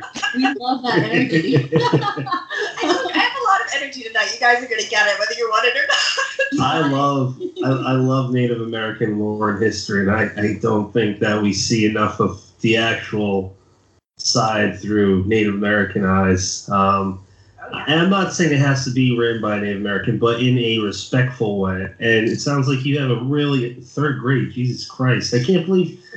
I'm sorry, but that's impressive. What I did, I got the one of the oldest pieces I got is from the second grade where UFOs and space saucers come down. The kids like, I'm gonna go to the punching bag store, or not a punching bag store. Sorry, there's like a. No, I'm sorry, not a punching bag. It's like So it's like a punching so club stupid. on a spray. Punching bag like, store. I'm gonna get that. Buys it, uses it to punch That's the UFO the sky, and, and he wins. That's That's cool. yeah. Well, that's what a child would write. Not, and that's not what you. That's not Have what you you seen a store that was exclusively to sell those items? See, little Pat's a fucking idiot. She's just that's so creative and just. I'm, I'm just flabbergasted at the, the world difference of little Pat and little Nico. Like you are so much smarter. I'd be like, you know what though? When it comes it comes down to suspension of disbelief. Suspend your disbelief enough to uh, entertain the idea of an alien invasion. Then why not a punching glove store? Um, if that's your biggest, if that's the biggest thing that you have trouble buying in that, um, I'll, I'll give you one better because the first story I remember her writing around that third grade range um, was also an alien invasion. But the twist at the end was that the whole thing had sprung because this, this particular civilization was out of ketchup and they were looking to replenish their supply and head back and finish their picnic. Um, it, it- it was. I love that so much. Like that's that's amazing. I was gonna say somehow that sounds even worse out loud than it did in my head. And I, I cut it off. I didn't realize until now that Cassie told her side about how she's not a little, wasn't a little psycho, but wrote about uh, killing her best friend at the time. And uh, what are your thoughts on on that story? Is I, I are I still remember Cassie's title. It was the best friend feud fight, which Yes. obviously means that it was a catchy title. It is stuck in my head. At some point, we're going to need to read that. I told her. I told her when I was 10. It was a great title. She didn't think so. she doesn't understand art, man. No, She she just doesn't get it. Alliteration. What the hell do ten year olds? know, man. That- that also, can I say I totally forgot about the ketchup part? Like I remembered I remembered the punching bag store, which is like I was like, this is hilarious. The ketchup, oh my god, that was back to back gold. Like oh man, we should have all but we I wish we could have had like a writing club as like little children. It would have been fantastic. That would have been great. For the longest time, I thought it was like going to be a loser loner because I was the only one that knew that enjoyed writing the way I do. And then I found Twitter. so the the next one I was going to pick, but Brennan said I'd like that, so I said, "All right, well, it's your show, so y- you get it, buddy." it's my with your face is on the logo. So it is uh it's with I Michael David what'd you say? I said I have hair. That's not me on the logo. I was gonna say, I don't I think I feel like there's something different about that. He's often not angry. You're, Uh, you're migrated south for the winter. I'm getting more white hair. Like I look in the mirror. Every time I look in the mirror, I got more white hair spreading on my blacks. I hate it. Welcome to having children. Yeah. so this one is with Michael David Wilson. Uh, he is someone that, and I know I could speak for Brennan here. Me and Brennan look up to him and Bob Pastorella, and this is our. It's a show that we strive to be um, similar to, as far as just coming off as professionals for once in our life. but uh, since we started recording video, I uh, I'm used to texting Brennan and saying, "Hey, bathroom break," because uh, I got a little bladder apparently. And well, let's hear what Michael David Wilson had to say about me uh, just walking out of the room. That's a good question. I can say I- we're watching video, and I just need to acknowledge that Patrick has left. Since he's not here to hear us talk about him, uh, you know, he, he he doesn't always drink on the air because he uh, you know can't always hold a coherent thought, as longtime listeners will know from the episodes that he announces that he's drinking on the show. He also uh, you know can't hold his bladder, so he's run off to the little boy's room, and he's gonna be so thrilled that I told everybody. It's my fault for acknowledging it, but it, it was just it was amusing because he almost seemed to run like like, oh god, you need you need to go that much anyway. May, maybe this will be edited out, but it, it probably won't because I've heard some bits with, with, with you, particularly when you spoke to Max Booth, and I think there was an acknowledgement that you might edit something and it didn't. So this, this is going in. This, we're live, motherfuckers, in here. I'm not waiting the time. That means no. Yeah. Nobody's keeping track of it.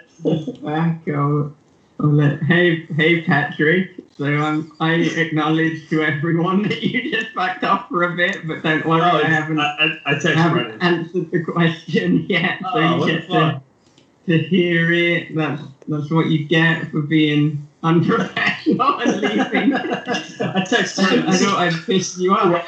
right from the time because we really just talked about you going to the bathroom the entire time you were gone. Um, Yeah, so I text Brennan. Uh, uh, Patrick takes a pee break at 9:43. nice. Okay. I've forgotten. Do you remember it?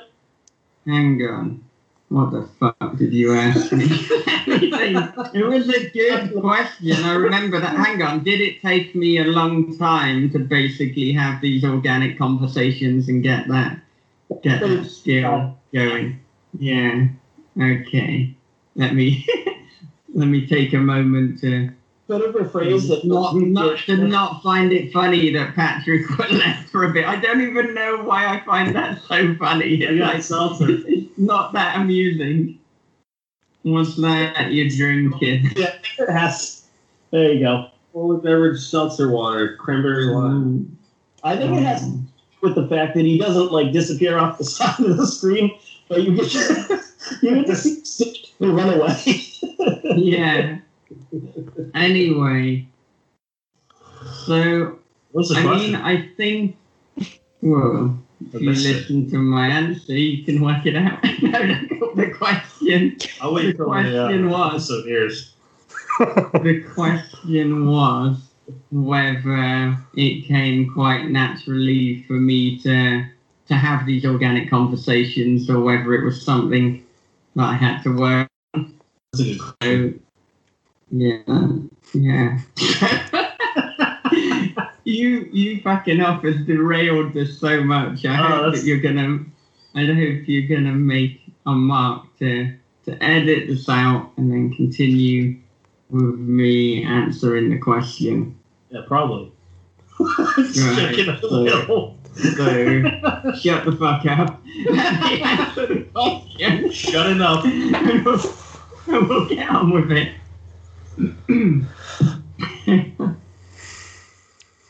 What do you? What are you guys' thoughts on that? It's so My- stupid. I want to remind uh, listeners that all of these episodes will be up on YouTube. So if you want to watch Patrick fucking off, Because we were laughing so hard because there was a little bit of shuffle to it. Like if you're watching this episode on YouTube, yeah, th- you you've changed location since then. We can't see the door behind you. if you get up, you're going to disappear off to the side of the screen. But on that episode, boom, straight back. We see you out into the hall in your little shorts. Um, little shorts. I know They're the little big shorts. well, my my biggest takeaway from that is that at that point in the episode, when uh, Michael would say something along the lines of "That's a good question," I didn't realize yet because he would reveal to us later that that was a stalling tactic so that he could think of it. I, I thought it was a good question, so he like built up my ego, and all, I'm like, "Oh, I did ask a good question. Aw. I am smart." But then, you know, he's like, "Oh, I'll say things like that just so you know I can think about what I'm gonna say." So, motherfucker. It's British, man. They're smarter than us, I guess. Yeah, that's such a good method because I stumble over what I'm saying all the time because I'm trying to think and talk at the same time, and then I just completely screw up what I'm saying. I might have to start doing that. I talk so fast, I don't give myself enough time to think. I'm like, I gotta say this thing really, really quickly and then spit it out, and then I'm done. And then there's like this really long, awkward silence afterwards. so so Yeah. the ne- I just thought it's funny because I didn't even think twice about it, and he was he just You had a, just he had a ball with uh, me peeing. Um, the next one is uh, one of Erica's. It's about it's the same episode as Nico's, and it's just uh, about a little over a minute talking about Brennan's uh, pen name, his his um, Lafargo or LaFoe or whatever. I just ruined it. Here we go. I'm your host, Patrick R. McDonough, joined always by my co host, Brennan LaFaro. Say hello, Brennan. Hello, everybody. Did you almost just butcher my name again? I It's been like six months. Didn't listen to the first episodes. And our guest host, Cassie Daley. Say hi, Cassie. Hello. We have a fun, bouncy, special guest. And I, in case anyone took that the wrong way, I mean that with love. Our Nico Bell, she's a writer, reviewer, editor, and now I believe now it's it wasn't before, right? Now you're also a publisher. Yes, yes, I am. I'm very excited. And I also got Brennan's name wrong, but I actually did it um, publicly when I announced the writers to my anthology. His last name is actually, I think it was LaFargo or something like that, is what I said. or LaFo, which I think is now LaFo, official. which so- sounds Yeah. that's a cool villain name, honestly. I'm just helping you out, man. I'm just helping Yeah. you out. So now on, your name is Brennan LaFo, so it's official. It was announced. In case anyone forgot about or did not listen to the episode, now they've heard it. Brennan, how do you feel about having uh, three ways to say your last name? If my name was actually LaFoe, I would feel like I would need to take a drag on a cigarette every time I said it. LaFoe.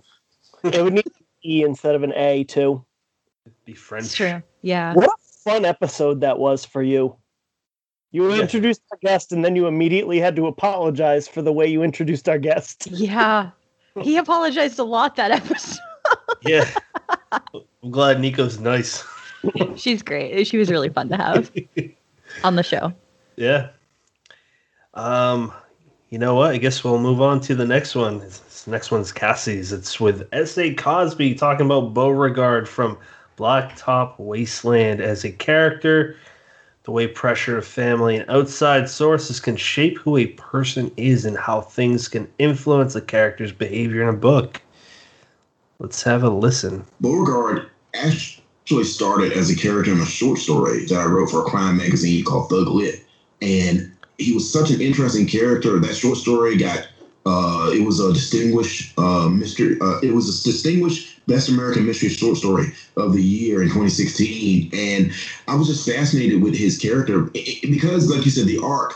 He is this very competent, very tough, uh, very uh, hard man, if you if you will. But inside that is a really damaged little boy that you know loves his dad and loves his mom, even though she can be mean as a snake. And the complexity of those feelings and how they crash into each other. And what does that do to you as an adult? How do you deal with it? How do you navigate those com- the complexities of those feelings? And you know, I think for Beauregard, he is he's like a lot of guys that I knew growing up that violence wasn't their only answer, but it was always an option because they learned early on that for for certain for a certain segment of community, a certain segment of population, you know, some, sometimes people just don't understand anything except a punch to the mouth. And I, I don't mean to be flippant with that, but that, that you you exist in a town or a small area, and you, you have the weight of you know generations of history on your back, and that's the thing about small town. The good thing about small towns, everybody knows who you are. The bad thing about a small town is everybody knows you, who you are, and so sometimes you can't outrun you know your your legacy, the legacy of your name, the legacy of your family, and that type of pressure creates a certain type of individual like Beauregard. Um, but at the same time, I wanted him to be I wanted him to be be you know I'm not fragile, but I wanted him to be vulnerable. I wanted him to you know I wanted people to feel when he sits in that, that duster. There's a dust. There's a car in the book called uh, it's a Plymouth Duster that belonged to his father. And when he sits in that car and how he feels this loss for his dad and how he feels this the, these these lost opportunities that he has as a person. I wanted those things to influence how he behaves and why he makes the decisions that he made. They're not always great decisions, but they come from a very honest place. And so that's where uh, that's basically where he came from. Now, I, uh, I I read an interview that you did. Um, I think it was uh, with David Joy, maybe. And forgive me if I'm misquoting you, but you said something along the lines of uh, Beauregard could he, he's he's the man you could become if you made the wrong choices. I wonder if you could tell us a little more about that. Yeah, I mean, well, I've said this in interviews before, and I've been accused of trying to sound like a badass. I'm not a badass, but I grew up in a hyper masculine environment. Um, my mother and father separated when I was young.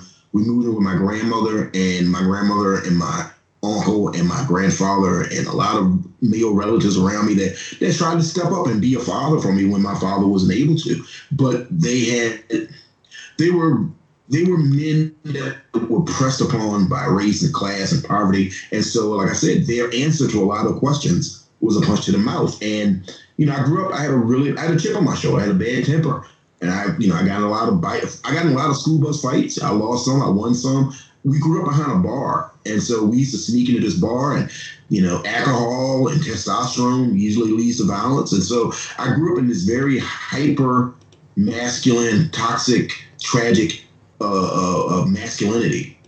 And so I, it was, I had to do a lot of concerted soul searching and work to not make the mistakes that Beauregard made, you know, and, and I still have a bit of a chip on my shoulder. I have terrible road rage, and I, I'm I, have I have a I have a I have a short fuse when it comes to when I feel like I'm being disrespected. But at the same time, I've also learned that those decisions have you know incredibly heavy consequences, and so I, I've channeled my rage. I've channeled my simmering rage into my writing. So. Anyone feel free to jump in? I just like he's got such a good like podcast radio voice. Like he sounds like I would listen to him like narrate all of his own books. Like it's such a good voice. Yeah, he you know, you seem to ask him anything throughout the whole episode. He's just like, I'm gonna be excited about this. Here's why, and he's super smart. He Very is. smart guy. I I think that that episode was something like you know that was over two hours, and I don't remember a single instant that I was, uh, you know, could even pretend I felt bored. Um, I, unless I'm missing something, I I'm a little disappointed that nobody picked the moment where he uh, talks about how he was semi named after Sean Connery. I 'cause thought that was- about it. That's oh, that's great- such a good one. I should have picked that, but then I would have had two from him. I know, right? Um, but th- the one thing I will say, I love that whole clip. It was a long one, but I think it's worth it because um, it's so easy to uh, rope uh, on the surface level, rope a book like Blacktop Wasteland in with uh, characters like Alex Cross, like um, Lee Child's Jack Reacher, where it's it's a six foot five guy who's you know made of muscle and knows how any firearm on the planet works, and his character he had a pimple when he was 13 um and he just like a perfect specimen fighting machine.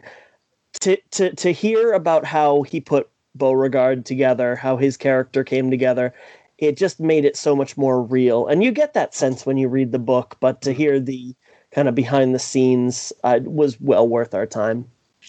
Yeah, absolutely. So, okay, I guess we're moving on to the next one, which would be Brennan. Uh, he wanted to have the clip about when we talked with Gabino saying basically no one gives a fuck about your book. But let's listen to Gabino's elegant ways of putting it. I teach a, a, a workshop titled uh, "Book Marketing uh, with No Budget," and uh, the, the, we start with a series of truths. And uh, the first devastating truth in that workshop is: you wrote a book. You put you put your time, effort, your talents. You, you put your uh, uh, your time. Uh, you you took time away from doing things that you enjoy in life to work on that book. And now it's out. And guess what? Nobody gives a fuck. Nobody. Nobody gives a rat's ass about your another book. Jesus Christ. Uh, we got Hulu and Prime and Netflix and politics and sports and significant others and a stack of bills that looks like a stack of pancakes. Fuck your book, man. Ain't nobody got time for that. um, so it's your, it's your job after you write it and the thing's out. It's your job to say, hey, this is an escape from reality. This is a good thing. I had something to say. It's good enough to get published. You should totally read it. When you wake up in the morning, you have to set, you know, some kind of standard for yourself. And so, like today, I will try to get one new reader. You got 24 hours to do it.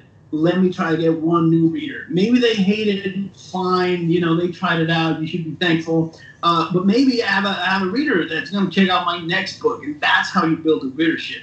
Uh, if you you write your book and you sit at home, and you wait for people to discover it, which is one of those things that I keep hearing about. Like the book will find its audience. Fuck you. The book ain't got no legs. The book's not gonna do anything by itself. It's like I have an Etsy store and I haven't told anyone. I'm sure people will find it. No, they won't. there's, there's a billion Etsy stores. You need to tell people about it so they can find it and go there and invest their money. Uh, so this is the whole thing. It's like, yes, be humble. Uh, yes, be honest about what you're offering people. I've, I've, never hidden the fact that there's a ton of Spanish in there, uh, that it's incredibly political and incredibly violent. Uh, but if that's your thing, come on, I got I got pages for you. Come spend some time with me. Um, and and that's uh, that that's how you do it. It's it's not. I don't see any other way. Uh, I don't think any other way uh, fits unless you have you know marketing department behind you doing all of that work for you and spending thousands and thousands of dollars getting you uh, put putting your book cover on the side of the bus and getting you ads on TV and, and taking out newspaper ads. Unless that's happening, it's all on you. So go out and do it. that was even better than I remembered. so, I mean, what, what more can you say?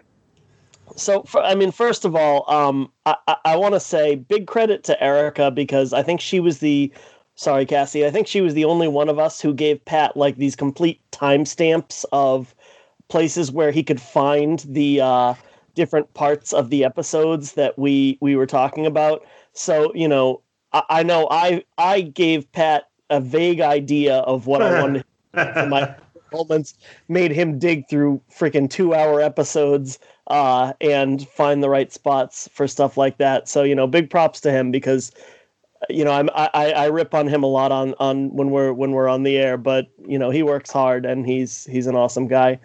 But as far as the clip is concerned, um, shut up.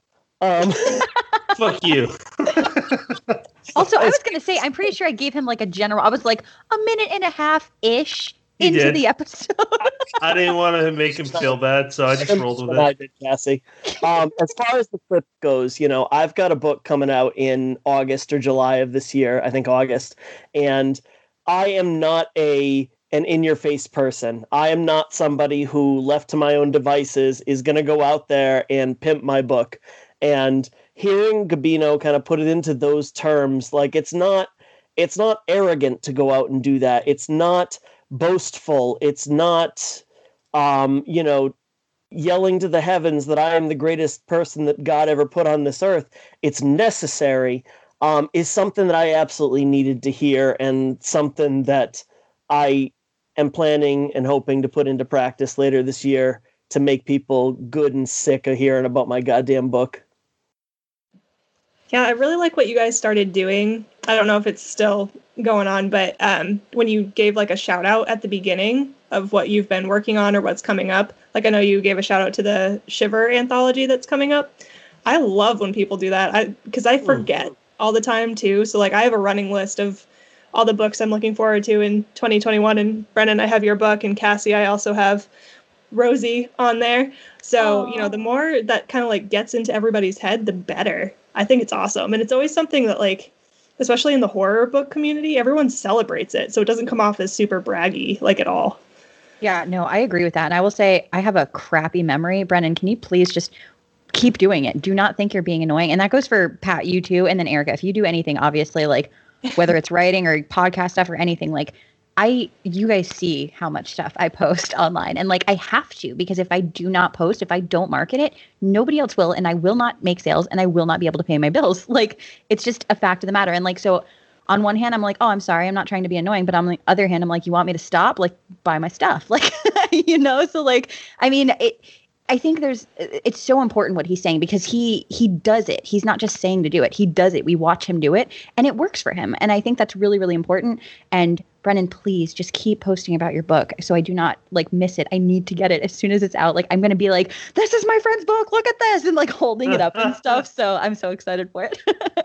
Well, I will say, as far as that promo we put in front of the last like three or four episodes of season one, you know, we we we both talked about it, and we we thought it was so cool that the fact that we both had uh, stories coming out in physical, you can hold it in your hand books, uh, and they were coming out within a week of each other. Yeah. Um, and, and at first, it was like, is this too much if we promote it? And the general attitude was completely and utter, and I think we even said it in the promo, completely inspired by Gabino. Fuck it, this is our show. Um, and before you get any, before you get any advice from Aaron Dries, or before you get to hear from Shawn Cosby about Blacktop Wasteland, you're gonna listen to me shill my goddamn book. It comes out in a month. Um, yeah, well said. So the next one, Erica literally said any part of the host episode. Uh, I really didn't know where to pick, so I just picked the end where uh, Jed Shepherd tells us how he feels about Skype. Skype is so weird. Skype is so weird. we can talk all about that if you want. We're contracted to Zoom, so. I'm so I'm so sorry. I'm, I'm just I'm just a little silly man that knows how to use basic communicational tools. Zoom is so much easier. Zoom is so much easier than Skype. It is just really user friendly. I just saw that. I saw that you have to like pay for. That's why I was like, oh, I don't know. Or am I wrong? No, oh, it, Oh, and it's free. yeah. Yeah. And if it's just one, it's free forever. But if there's more than two people, then yeah, you have to pay over 40 minutes. Okay. I've got to be honest though, I feel like it's easier to talk in a group on this because like I can hear what multiple people are saying at the same time, whereas on Zoom it's like the other person gets silenced if someone else is talking. That's true. Is Emma God? Because like I can't see her, but I want to look up. I'll turn the camera on. You can't do that for a second. today. Emma, Keep can I going. make this video? Host will be dead and gone by the next year. Don't do this. Are you looking at that? Oh, No no, pressure. really. Like, we, we were drinking yesterday because it was our rap party, and today I look awful. Oh. so bad. It's such a oh, So, in case you're listening to this way down the line, beyond 2021, in 2020, there was this movie called Host, and it pretty much was the most successful horror movie of that year because they hit light, had lightning in a bottle, led them to three uh, film deals with Blumhouse. Um, they being Jed Shepherd and his partner Rob Savage. The other two ladies in that was Haley Bishop. She's the main actress of Host. Host not being um, Bong Joon Ho's creature feature. Host being the uh, one on Zoom where it's a uh, what's that called again, Brennan? The or whoever wants to jump in. It's um you know you get together, you speak to spirits. Oh, Seance? Yeah, so it's a seance on Zoom. That's why it was kind of funny that he was talking about Skype. It, Skype's free. That's why I use it.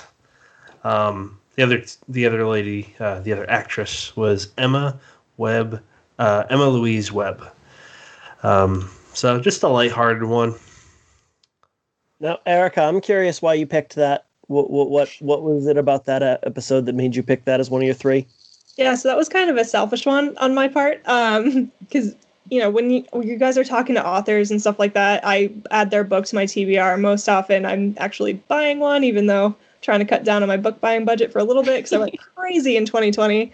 But for that one, I hadn't gotten a subscription to Shudder yet, even though I kept telling myself I was going to. And hmm. then I think Brennan, at one point, you were just like, "Okay, hold on, everybody, stop! If you haven't actually watched Host yet, what are you doing listening to this?" And I was like, "Oh no, he's talking to me!" So I paused it and I went and I got Shudder, and now I'm obsessed. I watch like a movie at least once a week. It's so cool. It's like, you know, I have That's Netflix, I have Hulu, I have things like that, but more often than not, I'm on Shudder. I just think that's such a, a good platform because it's so hard to find good horror stuff. Like I know Hulu and Netflix are kind of stepping up, but to have all the like, what are they called? Exclusives or whatever for Shudder. I love Yeah. that. That's so cool. Well, for uh, audio listeners, I am currently emailing Shudder asking for my cut. I love that she's like, you told me to stop listening, and I did. I'm like, oh, that's some kind of tactic. Like, good job for listeners. I, I, I will say I love that ep- that episode is special to me just because even though we talked we we've talked to a lot of authors who I hold in very high regard, um, that was an episode where about five minutes before it started, we found out that two of the actresses that were in that movie were going to be on that call because originally it was just Jed Shepherd.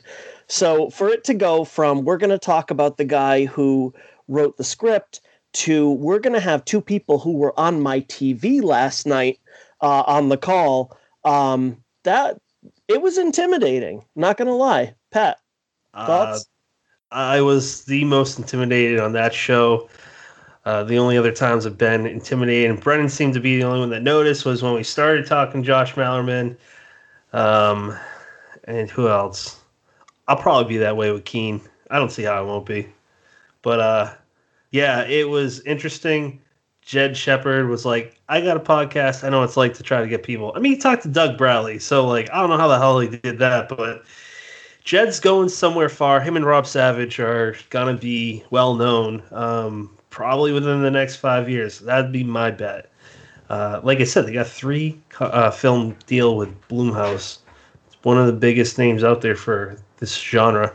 Uh, my thoughts are we were lucky. It felt special, and they said of the the three episodes, uh, three podcasts they did that day, ours was the favorite. I don't think they were just messing around with us because it felt like a group of friends talking. Um, so those are my thoughts. They did that one. three podcasts in a day. They were doing a shitload. Oh my gosh! Have you heard Jed Shepherd talk? That guy can talk forever. Well, I just did. So the next one from Cassie, we got three more left, is uh, an- another from the same episode with Gabino. And the way that Cassie described this was my hair discussion, and Pat mentioned he's offended because of basically lacking it. Ha ha ha ha ha. And the rainbow discussion after. Did you just what? Ha ha ha was part of my. Thing? Here's that. Also, they called you the most colorful star, and when he said colorful, there was like a pregnant pause. pausing real quick. It's going to replay when I hit play again. But to give listeners the uh, backstory on that is basically I introduced Cassie in the beginning of that episode as the uh, most colorful star in the galaxy or universe. Because it's true. Also, they called you the most colorful star, and when he said colorful, there was like a pregnant pause, and I was like, "This is awesome because we're going to talk about her hair." Um, but then, I, I hope at some point we, we veer the conversation uh, in that direction. Um, so yeah, fingers crossed. We have a whole segment dedicated to hair, just for all of us. We just have. Actually, actually, I uh, find that very uh, offensive, and I think that's a personal attack. so, steering to Cassie, uh, let's talk about your hair real quick. Gabino, what questions do you have? I, I remember uh, seeing an Instagram photo and uh, thinking her hair had. I was, you know, I have an old crappy phone, and I was like, how is she getting her hair to blend into the background? uh, I was outside. It was very sunny. I couldn't see, and then uh, uh, you know, I, I walked past a little bit of shadow. There was a little bit of shadow, and I saw the photo, and it was her hair in front of her uh, multi-colored uh, Stephen King collection. And it wasn't her hair blending into the background; it was a different thing. Uh, and I've been a fan of her hair ever ever since. I think it's my hoodie too, because I have a rainbow hoodie, and I stood in front of rainbow. I think you have a rainbow, rainbow rainbow everything. Yeah, yeah, it's my thing. it makes me happy to see. So you get like a little mood boost every time you look in like mirror, just like catch a glance of all your books on the shelf. It's nice. Have any of you seen? Any of you guys ever seen a double rainbow? Because I saw that for the first time this summer, and I was I was mesmerized. Like, no, look. Um, Brennan, why don't you jump in, buddy? Uh, are we done talking about the hair? Because I have stuff to add there. And, um, I, I mean, I, I I would certainly just put in, you know, all about that positive boost. I mean, when it's just me and you, Patrick, I mean, we depress our guests. We're just, we're awful at this. We, we bring Cassie on to uh, add that little extra bounce and, and that, that smile and that double rainbow. So, I mean, I- do, do you guys want to talk about Gabino or just Cassie? No. That's, we're here for him, not my hair. And now we're talking about you again, Cassie. What are your thoughts? no, I li- he's so nice. He's like super super friendly. And I Yeah. remember I had that moment like you were just talking about Josh Malerman and the host people. I had that with Gabino and I was like so nervous about talking to him. And I I've taken a one of his workshops with him because um over the summer somebody donated a workshop for me. I don't know who, but so if they're listening, thank you. but um it was donated and I got to take one and I was so nervous through it. And then I even after that I was like, okay, like he's super nice. I know that now. It's totally fine. And then still the closer we got to that podcast episode, I was like, oh God, we're gonna talk to a Gabino. Like, oh God. Like, and I was getting so nervous. And then um he was just super nice. Immediately started like just joking and like laughing and like I was completely like put at ease. And I was like, oh, okay, this is like a friendly conversation. Cool. It's not I mean, it's like an idol, you know, like somebody you look up to, but at the same time, it's like, oh, he's just regular like me. We can talk like normal Yeah. people. Absolutely. Uh, okay. I thought Brennan or Erica was going to say something. The only thing I'll throw in is, you know, Cassie, when we we had you on for your solo episode before you did any uh, guest hosting stints, yeah, we talked one one conversation we had was about uh, books you would recommend to people kind of new to the horror genre, and you threw out Coyote songs, and I made it a point to read that, and it was well worth every second of my time. I, that you know, that was one I did not throw out as a favorite that I read this year, and I don't know why, because it, it was great. It was five stars. It was everything. Um, you know, I could sit here and try and describe it for the next 20 minutes, but I'm just going to throw out everything and just say that's and leave it at that. I'm glad. I'm glad you liked it because I was like, "Ah, I don't know if I'm hyping this up too much. And I thought about it. I was like, no, I'm not. Read it. Go read it. I haven't one bad thing about it. So the last one of Brennan's is uh, Jonathan Janz talking about telling people you appreciate them and getting kind of heated about it. That's how he worded it. But to uh, put it in Jonathan Jer- Jonathan Jerms, Jonathan Janz's terms, he's not the kind of guy that his getting angry would be like probably are getting angry. Here is the kindest man in the horror community. I had a regret the other day. I just started thinking about it. this is a little bit tangential, but I, I feel like I should say it because I've never said it anywhere else.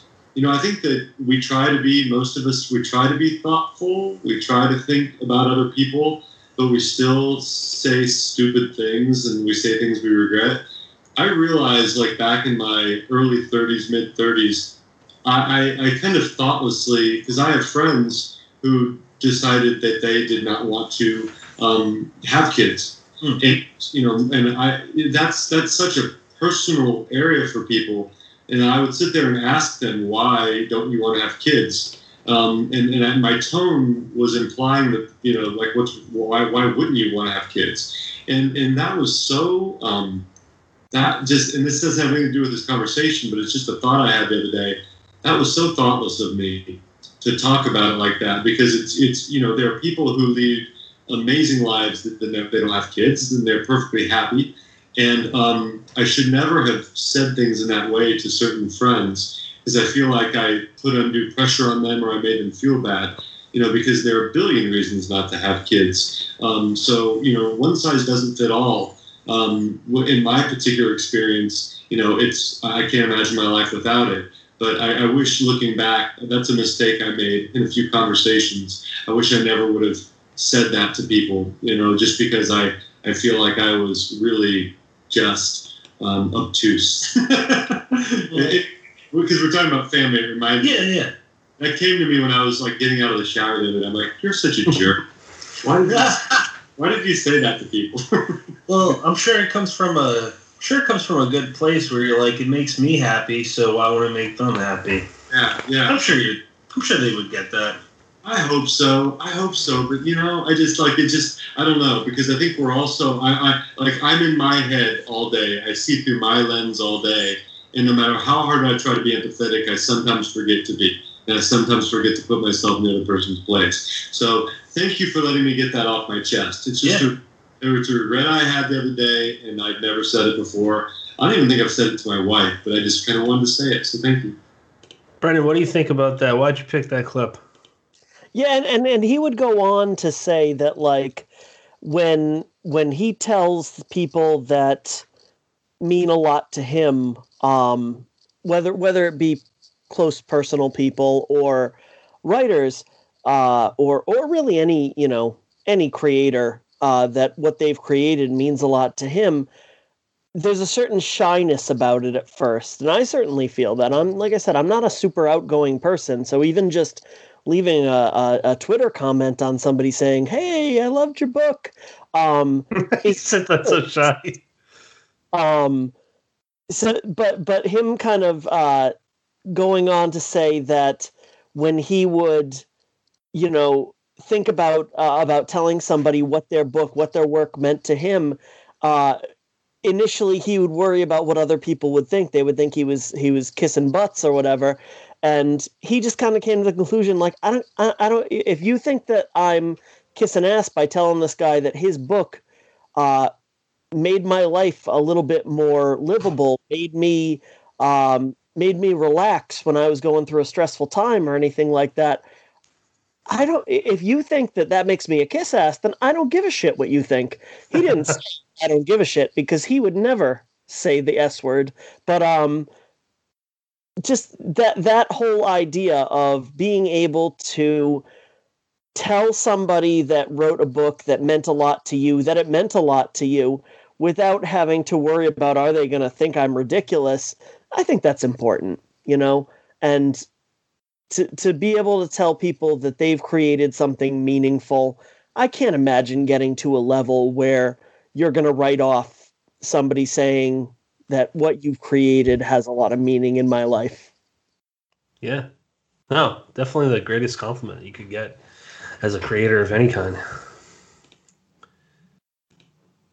Okay. Uh Cassie, you're four minute long or Oh no! I- Oh, sorry. No, I, I was just gonna say about that thing. I thought it was really nice what he was saying about the kids thing because like you do see a lot of people who say stuff like that, and like there are people even who maybe who don't choose that, but like just can't have kids or something like that. And it's always like you do hear stuff from like from people who don't realize or don't know, and they speak insensitively without knowing. So I think it's nice that he he maybe spoke insensitively without knowing, and then when he knew better, was like, hey, like this is something that I I should probably say something about or address or you know like I don't know something like that. Also, I just as an unrelated thing, like he he has a few kids and his family is just gorgeous. Like his whole family is so beautiful. Like I was scrolling through like Facebook or Instagram the other day and um it was just like a little family portrait from over the holidays popped up and I was like, "Rich, look at this family. Like aren't they so beautiful? They like they're a perfect family." Like and he's so nice. Like just so nice and every book I've read by him I love. I just it's so cool when you can get to know authors and get to know their thoughts and their like the stuff behind their books because if you read his books there's some brutal and sometimes some weird stuff in them and it's and then you speak to him and he's so nice and so respectful and it's like i don't know it's just really cool i like him a lot he's a cool guy all right. Uh Erica, got anything to add or Yeah, there's so much just from that clip and then what Brennan was summarizing at the end. But the whole discussion around kids is a little sticky for me right now because we've been trying for a while and it hasn't been working yet. So um, I'm, I feel like in from what I'm experiencing like this past year, it's very obvious when people are saying it in like a nice like hey i have a kid. It would be so exciting if you did too kind of thing. So i feel like that's probably how his comment came off. Um, but it's very clear when the people are being rude about it and they're like you know tiktok things like that that just sends me off the edge and i, I can't deal with it because i've had a lot of that like between coworkers and family members just being like hey you're not getting any younger. You turned 30 like come on. I'm just like well trying it's not as easy as you think it is sorry so that's that's that's annoying. That's fucked Yeah. up. And is there really ever an appropriate time to imply that or straight out say it? no. Right. I was like, unless you're my husband, I don't really want to hear it. Like, sorry, because he's the only other one involved in the whole process. But yeah, it's such a weird thing. And and like Cassie was saying too, like some people don't even mm. want kids. Like, mm-hmm. So it's kind of rude to just assume that they want kids. Like, I had a friend who was having a really hard time because she got married and her mom was on her back like immediately, just being like, okay, where's my grandbaby? And she's like, I've told you so many times I am not interested in having kids Yeah. and it comes hmm. across as like a, a selfish thing to some people, but it shouldn't be because if they don't want kids, they don't want kids. It's their decision. So Yeah, it's their life. When you Yeah. have kids, it's not. I Yeah, remember it's my, a whole empathy my thing coming back around.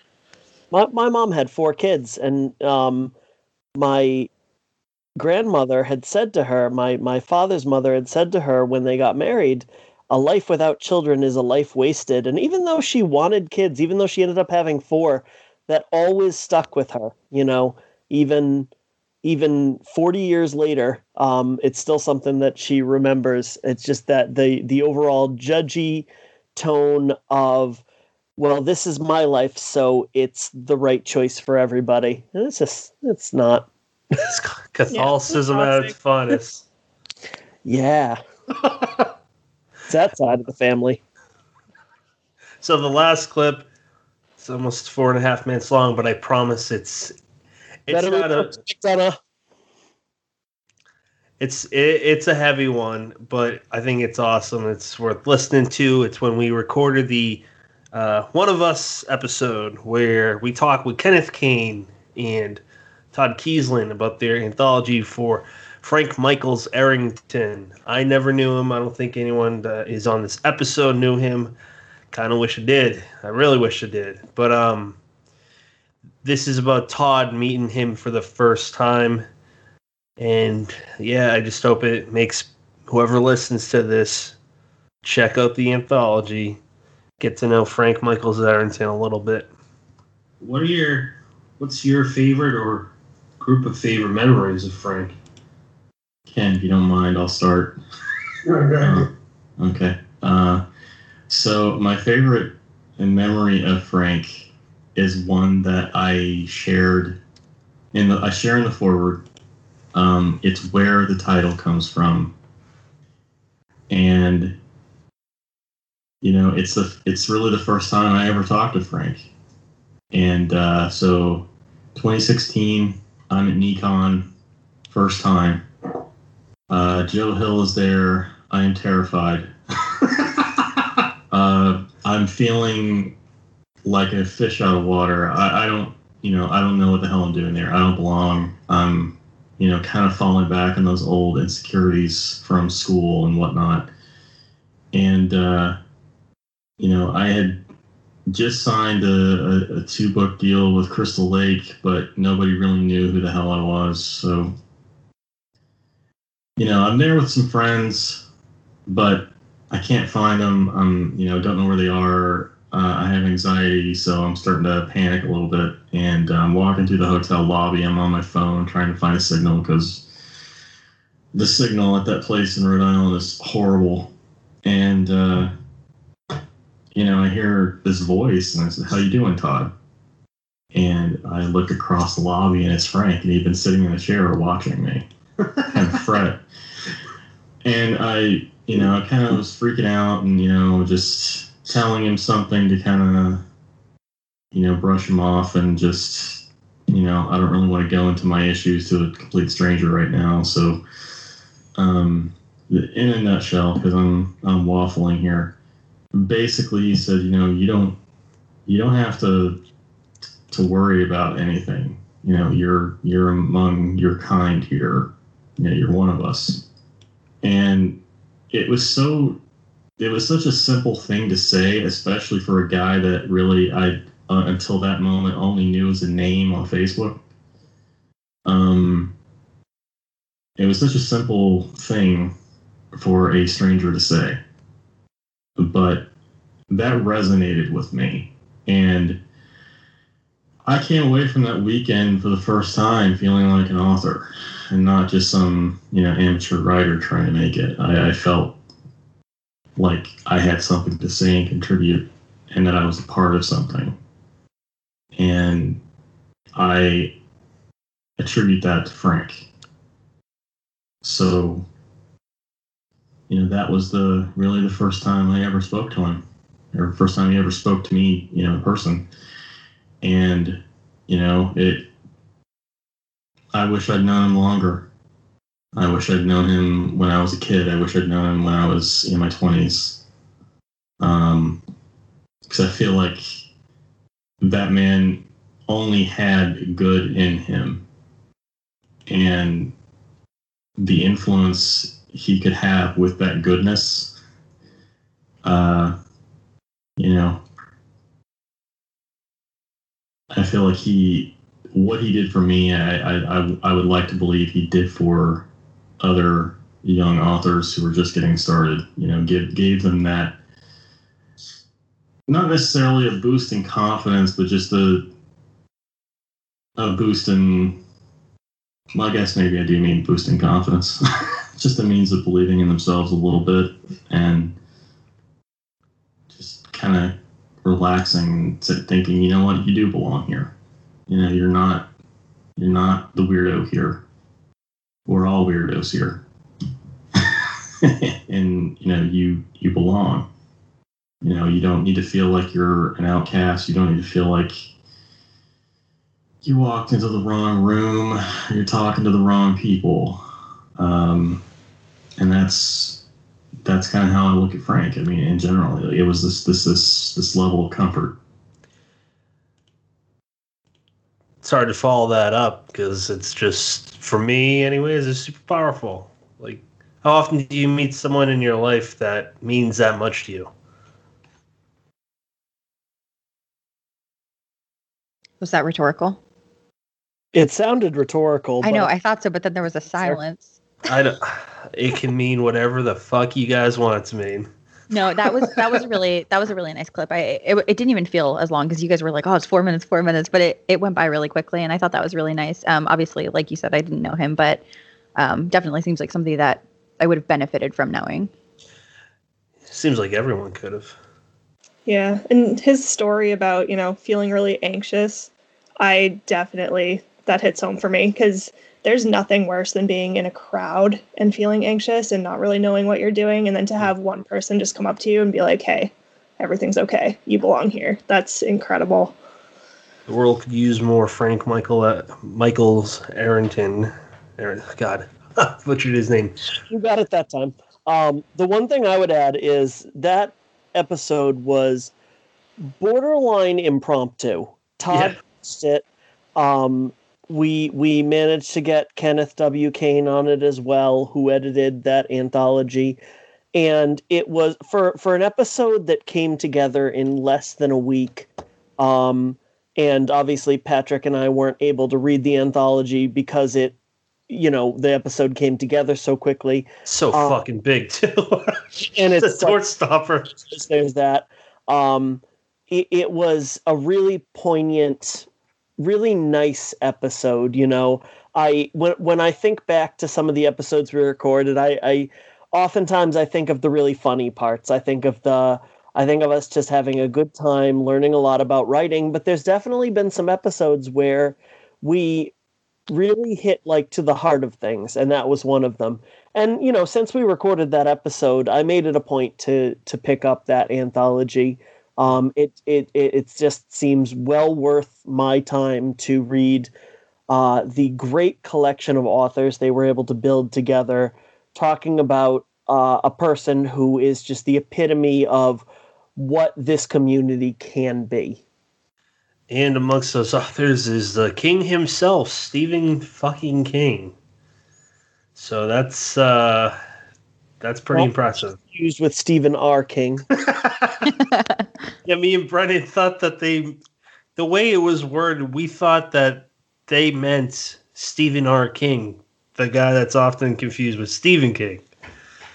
That's not what they meant. They meant the real Stephen King. Um, now we've already hit two and a half. hou- This is the longest episode we've recorded. We've hit two and a half hours. parts in the middle because we botched the intro seven times I'm sorry. But needless to say, it's it's long. So I think we should just wrap up with 2021 reads that we're looking towards. Just list off like I don't know, 10 or whatever titles. Don't go into details about it. Because if we go into details about that, that's like 40, 40 books. So uh, I, I guess I'll go first. I'll just rattle off my 10. Or I got 11, actually. You know, rattle off how many ever you want. I'll go. everybody do what you please Loud Wait, wait, noises. wait. What if what if you say some of my choices, Pat? Then and I've only left with like three. two that's, the rules Should I go last? I'll, I'll go first. Fuck it. Uh, so I'm really excited for this. Children of Chicago. It's all about you. All right, Brennan, you go. Erica, you go. Cassie, you go. I don't care. Uh, Cassie, why don't you start off? Okay, good. That way, none of my choices can get picked, and I'll ruin all of your lists. okay, so um, Goddess of Filth by V. Castro. Really Nice, looking forward to that one. I had. God damn it, Cassie, I had that one. I really did. Okay, um, well, Children of Chicago. that was the first one I said. Cynthia Pelayo. Um, and then Shelter for the Damned by Mike Thorn. Um, Hailey Piper has two things coming out. So one is a collection called Unfortunate Elements of My Anatomy, and then the other one is a book called Queen of Teeth. Um, I'm looking forward to both of those. I will read anything forever that Hailey writes. Um, and then Sonora has a collection as well coming uh, out. It's called Someone to Share My Nightmares. Um, and I made a top 25 list before on my blog before she announced that one. So I'm like, damn it, because that would have been up there. like, and the cover looks amazing. So, um, and then I don't, I don't know how many that was, but I'm just gonna, I'll do one more. Um, so I don't steal any more answers. Um, but uh, My Heart is a Chainsaw by Stephen Graham Jones. I'm really looking forward to that one. Erica, let's send it to you. Perfect. I think Cassie, I had read your blog post and took out all the duplicates I had because I was like, wait, where is that one? Uh, so the only other one I had was the Sonora Taylor, but that makes Shit, sense. I'm sorry. no worries. Um, so for me, uh, this one's probably going to already be out by the time this podcast airs, but I have Cruel Summer by Wesley Southard, which comes out on January 15th. Um, In Darkness, Shadows Breathe by Carolyn Cavendish. Cav- mm. I think that's right. Okay. Um, let's see. The Survivors by Jane Harper. Paradise Club by Tim Meyer. Oh, let's see. What else do I got? There's a couple Eric LaRocca books that might be coming out this year. I believe one's coming out in June, but I should have put a date here. Um, and then I have Brennan's book on my list. And then also, of course, Cassie's Rosie Paints with Ghosts. I can't wait to see. and then I have as sometime in 21 Six Rooms by Gemma Amor. Hmm. I think those are my top ones. I've got other ones on here, but I wanted to put dates so I could be more specific, but I'll leave it at that. Patrick, which one of us should go first and which one of us should get the dregs? Fight to the death. Uh, I'll get the drugs. Okay. okay. You, you want me to go first? Yeah. Okay, so even though Cassie already said it, I want to throw out Unfortunate Elements of My Anatomy and Queen of Teeth by Hailey Piper because you just you can't overstate how wonderful an author Hailey Piper is. Just everything she does is golden. Uh, Cassie, you threw out Goddess of Filth, but uh, V. Castro also has a full-length novella com- uh, novel, sorry, coming out called Queen of the Cicadas, which I am really looking forward to. I didn't Um, know that. I'm writing it down super fast. Um, I don't know how accurate this is, but Jonathan Janz has a few potential books, uh, including The Dismembered, a uh, cemetery dance book, um, Children of the Dark 2, which probably won't actually come out this year, but I'm really hoping it will. Um, Marla and Halloween Gods, which both sound great. Todd Keisling has his monochrome trilogy coming out throughout the year from Bloodshot Books, I think it is. And I am absolutely looking forward to uh, Tim Meyer's Malignant Summer, his like ridiculously long Silver Shamrock release. And speaking of Silver Shamrock, um, they also have Midnight Beyond the Stars, the next anthology in the Midnight series, which um, Ronald Kelly's in it. They just announced today that Samantha Kolesnik has a story in it, and that's that's enough to sell me. And I know more than two stories. So, Patrick, did I get all yours? Uh, yeah, I don't really give a shit if you guys got mine. I'm just gonna list mine. Chil- Children of Chicago by Cina Pelayo. I can't wait. Uh, Queen of Cica- Cicadas and Goddess of Filth by V. Castro. She is one of my favorite authors. Uh, she's just that girl kicks ass. Uh, August's Eyes by Glenn Rolfe. The reissued of the Searching, the Searching Dead by Ramsey Campbell. Uh, that's the first time I'll be jumping into that trilogy, so I'm excited for it. Irish Gothic by Ronald Kelly is a collect uh, collection of Irish Irish uh, horror stories. Um, and you might want to look at who's dedicating the book to. Uh, me and Brennan. So I'm I'm fucking bragging about that because that's that that's pretty awesome. Uh, a Life Transparent by Todd Keisling. He says it's a lot different. It's um, more uh, philosophical, unlike Devil's Creek, which is uh, creepy, to say the least, at times. Uh, Shiver, which is edited by Nico Bell. Brennan's in that. I'm excited to buy a paperback copy of that. Uh, Midnight from Beyond the Stars. I can't wait to read that. Um, Razorblade Tears by S.A. Cosby. Then uh, I got one more crime called Walking Through Needles by Heather L. Levy. Uh, Cosby, of the like 50,000 people he suggested on that one episode, uh, she was one of them, but I was already, I already bought her book at that point. And then one last one, The Paradox Twins. It's by uh, Joshua Chaplinsky. Um, that is through Clash Books. I'm newer to Clash Books, but they do put up a hell of a product. Um, books that are have been out for a long time that I'm going to be reading this year. Just two of them. Uh, by Ronald Kelly. It's supposed to be his magnum opus. A lot of modern writers I look up to pretty much praise that book. And the other one is uh, J.F. Gonzalez's Survivor. It's supposed to be right up there with uh, The Girl Next Door by Jack Ketchum.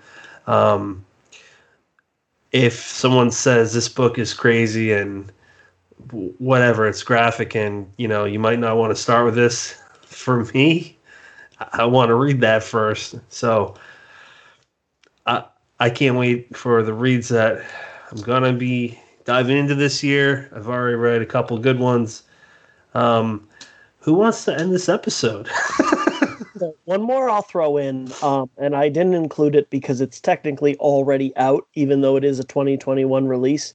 Is Campfire Macabre, not Macabre, but Macabre from uh, Cemetery Gates.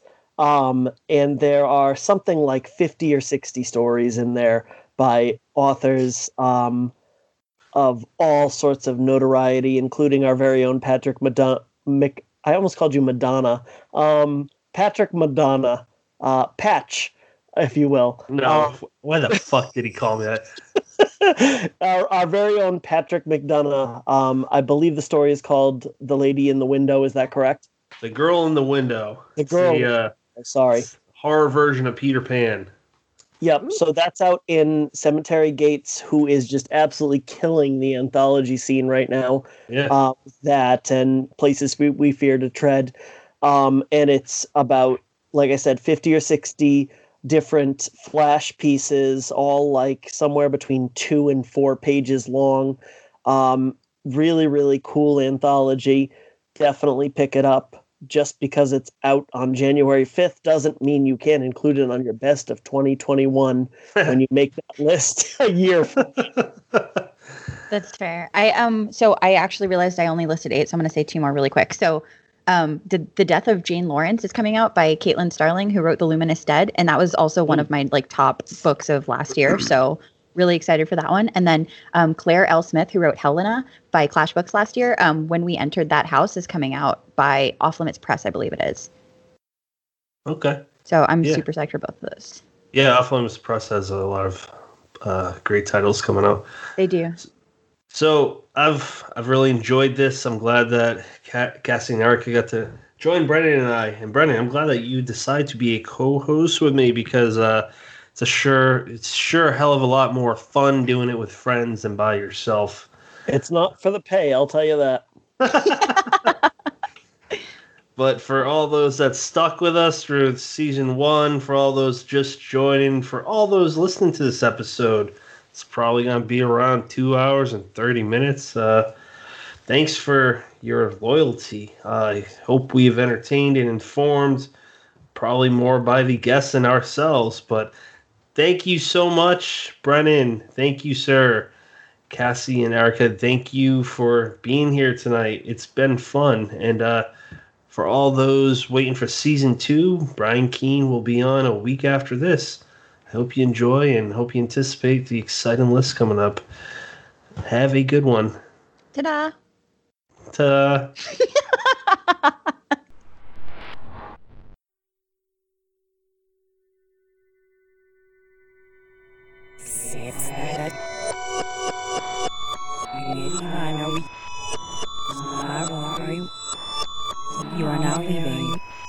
You are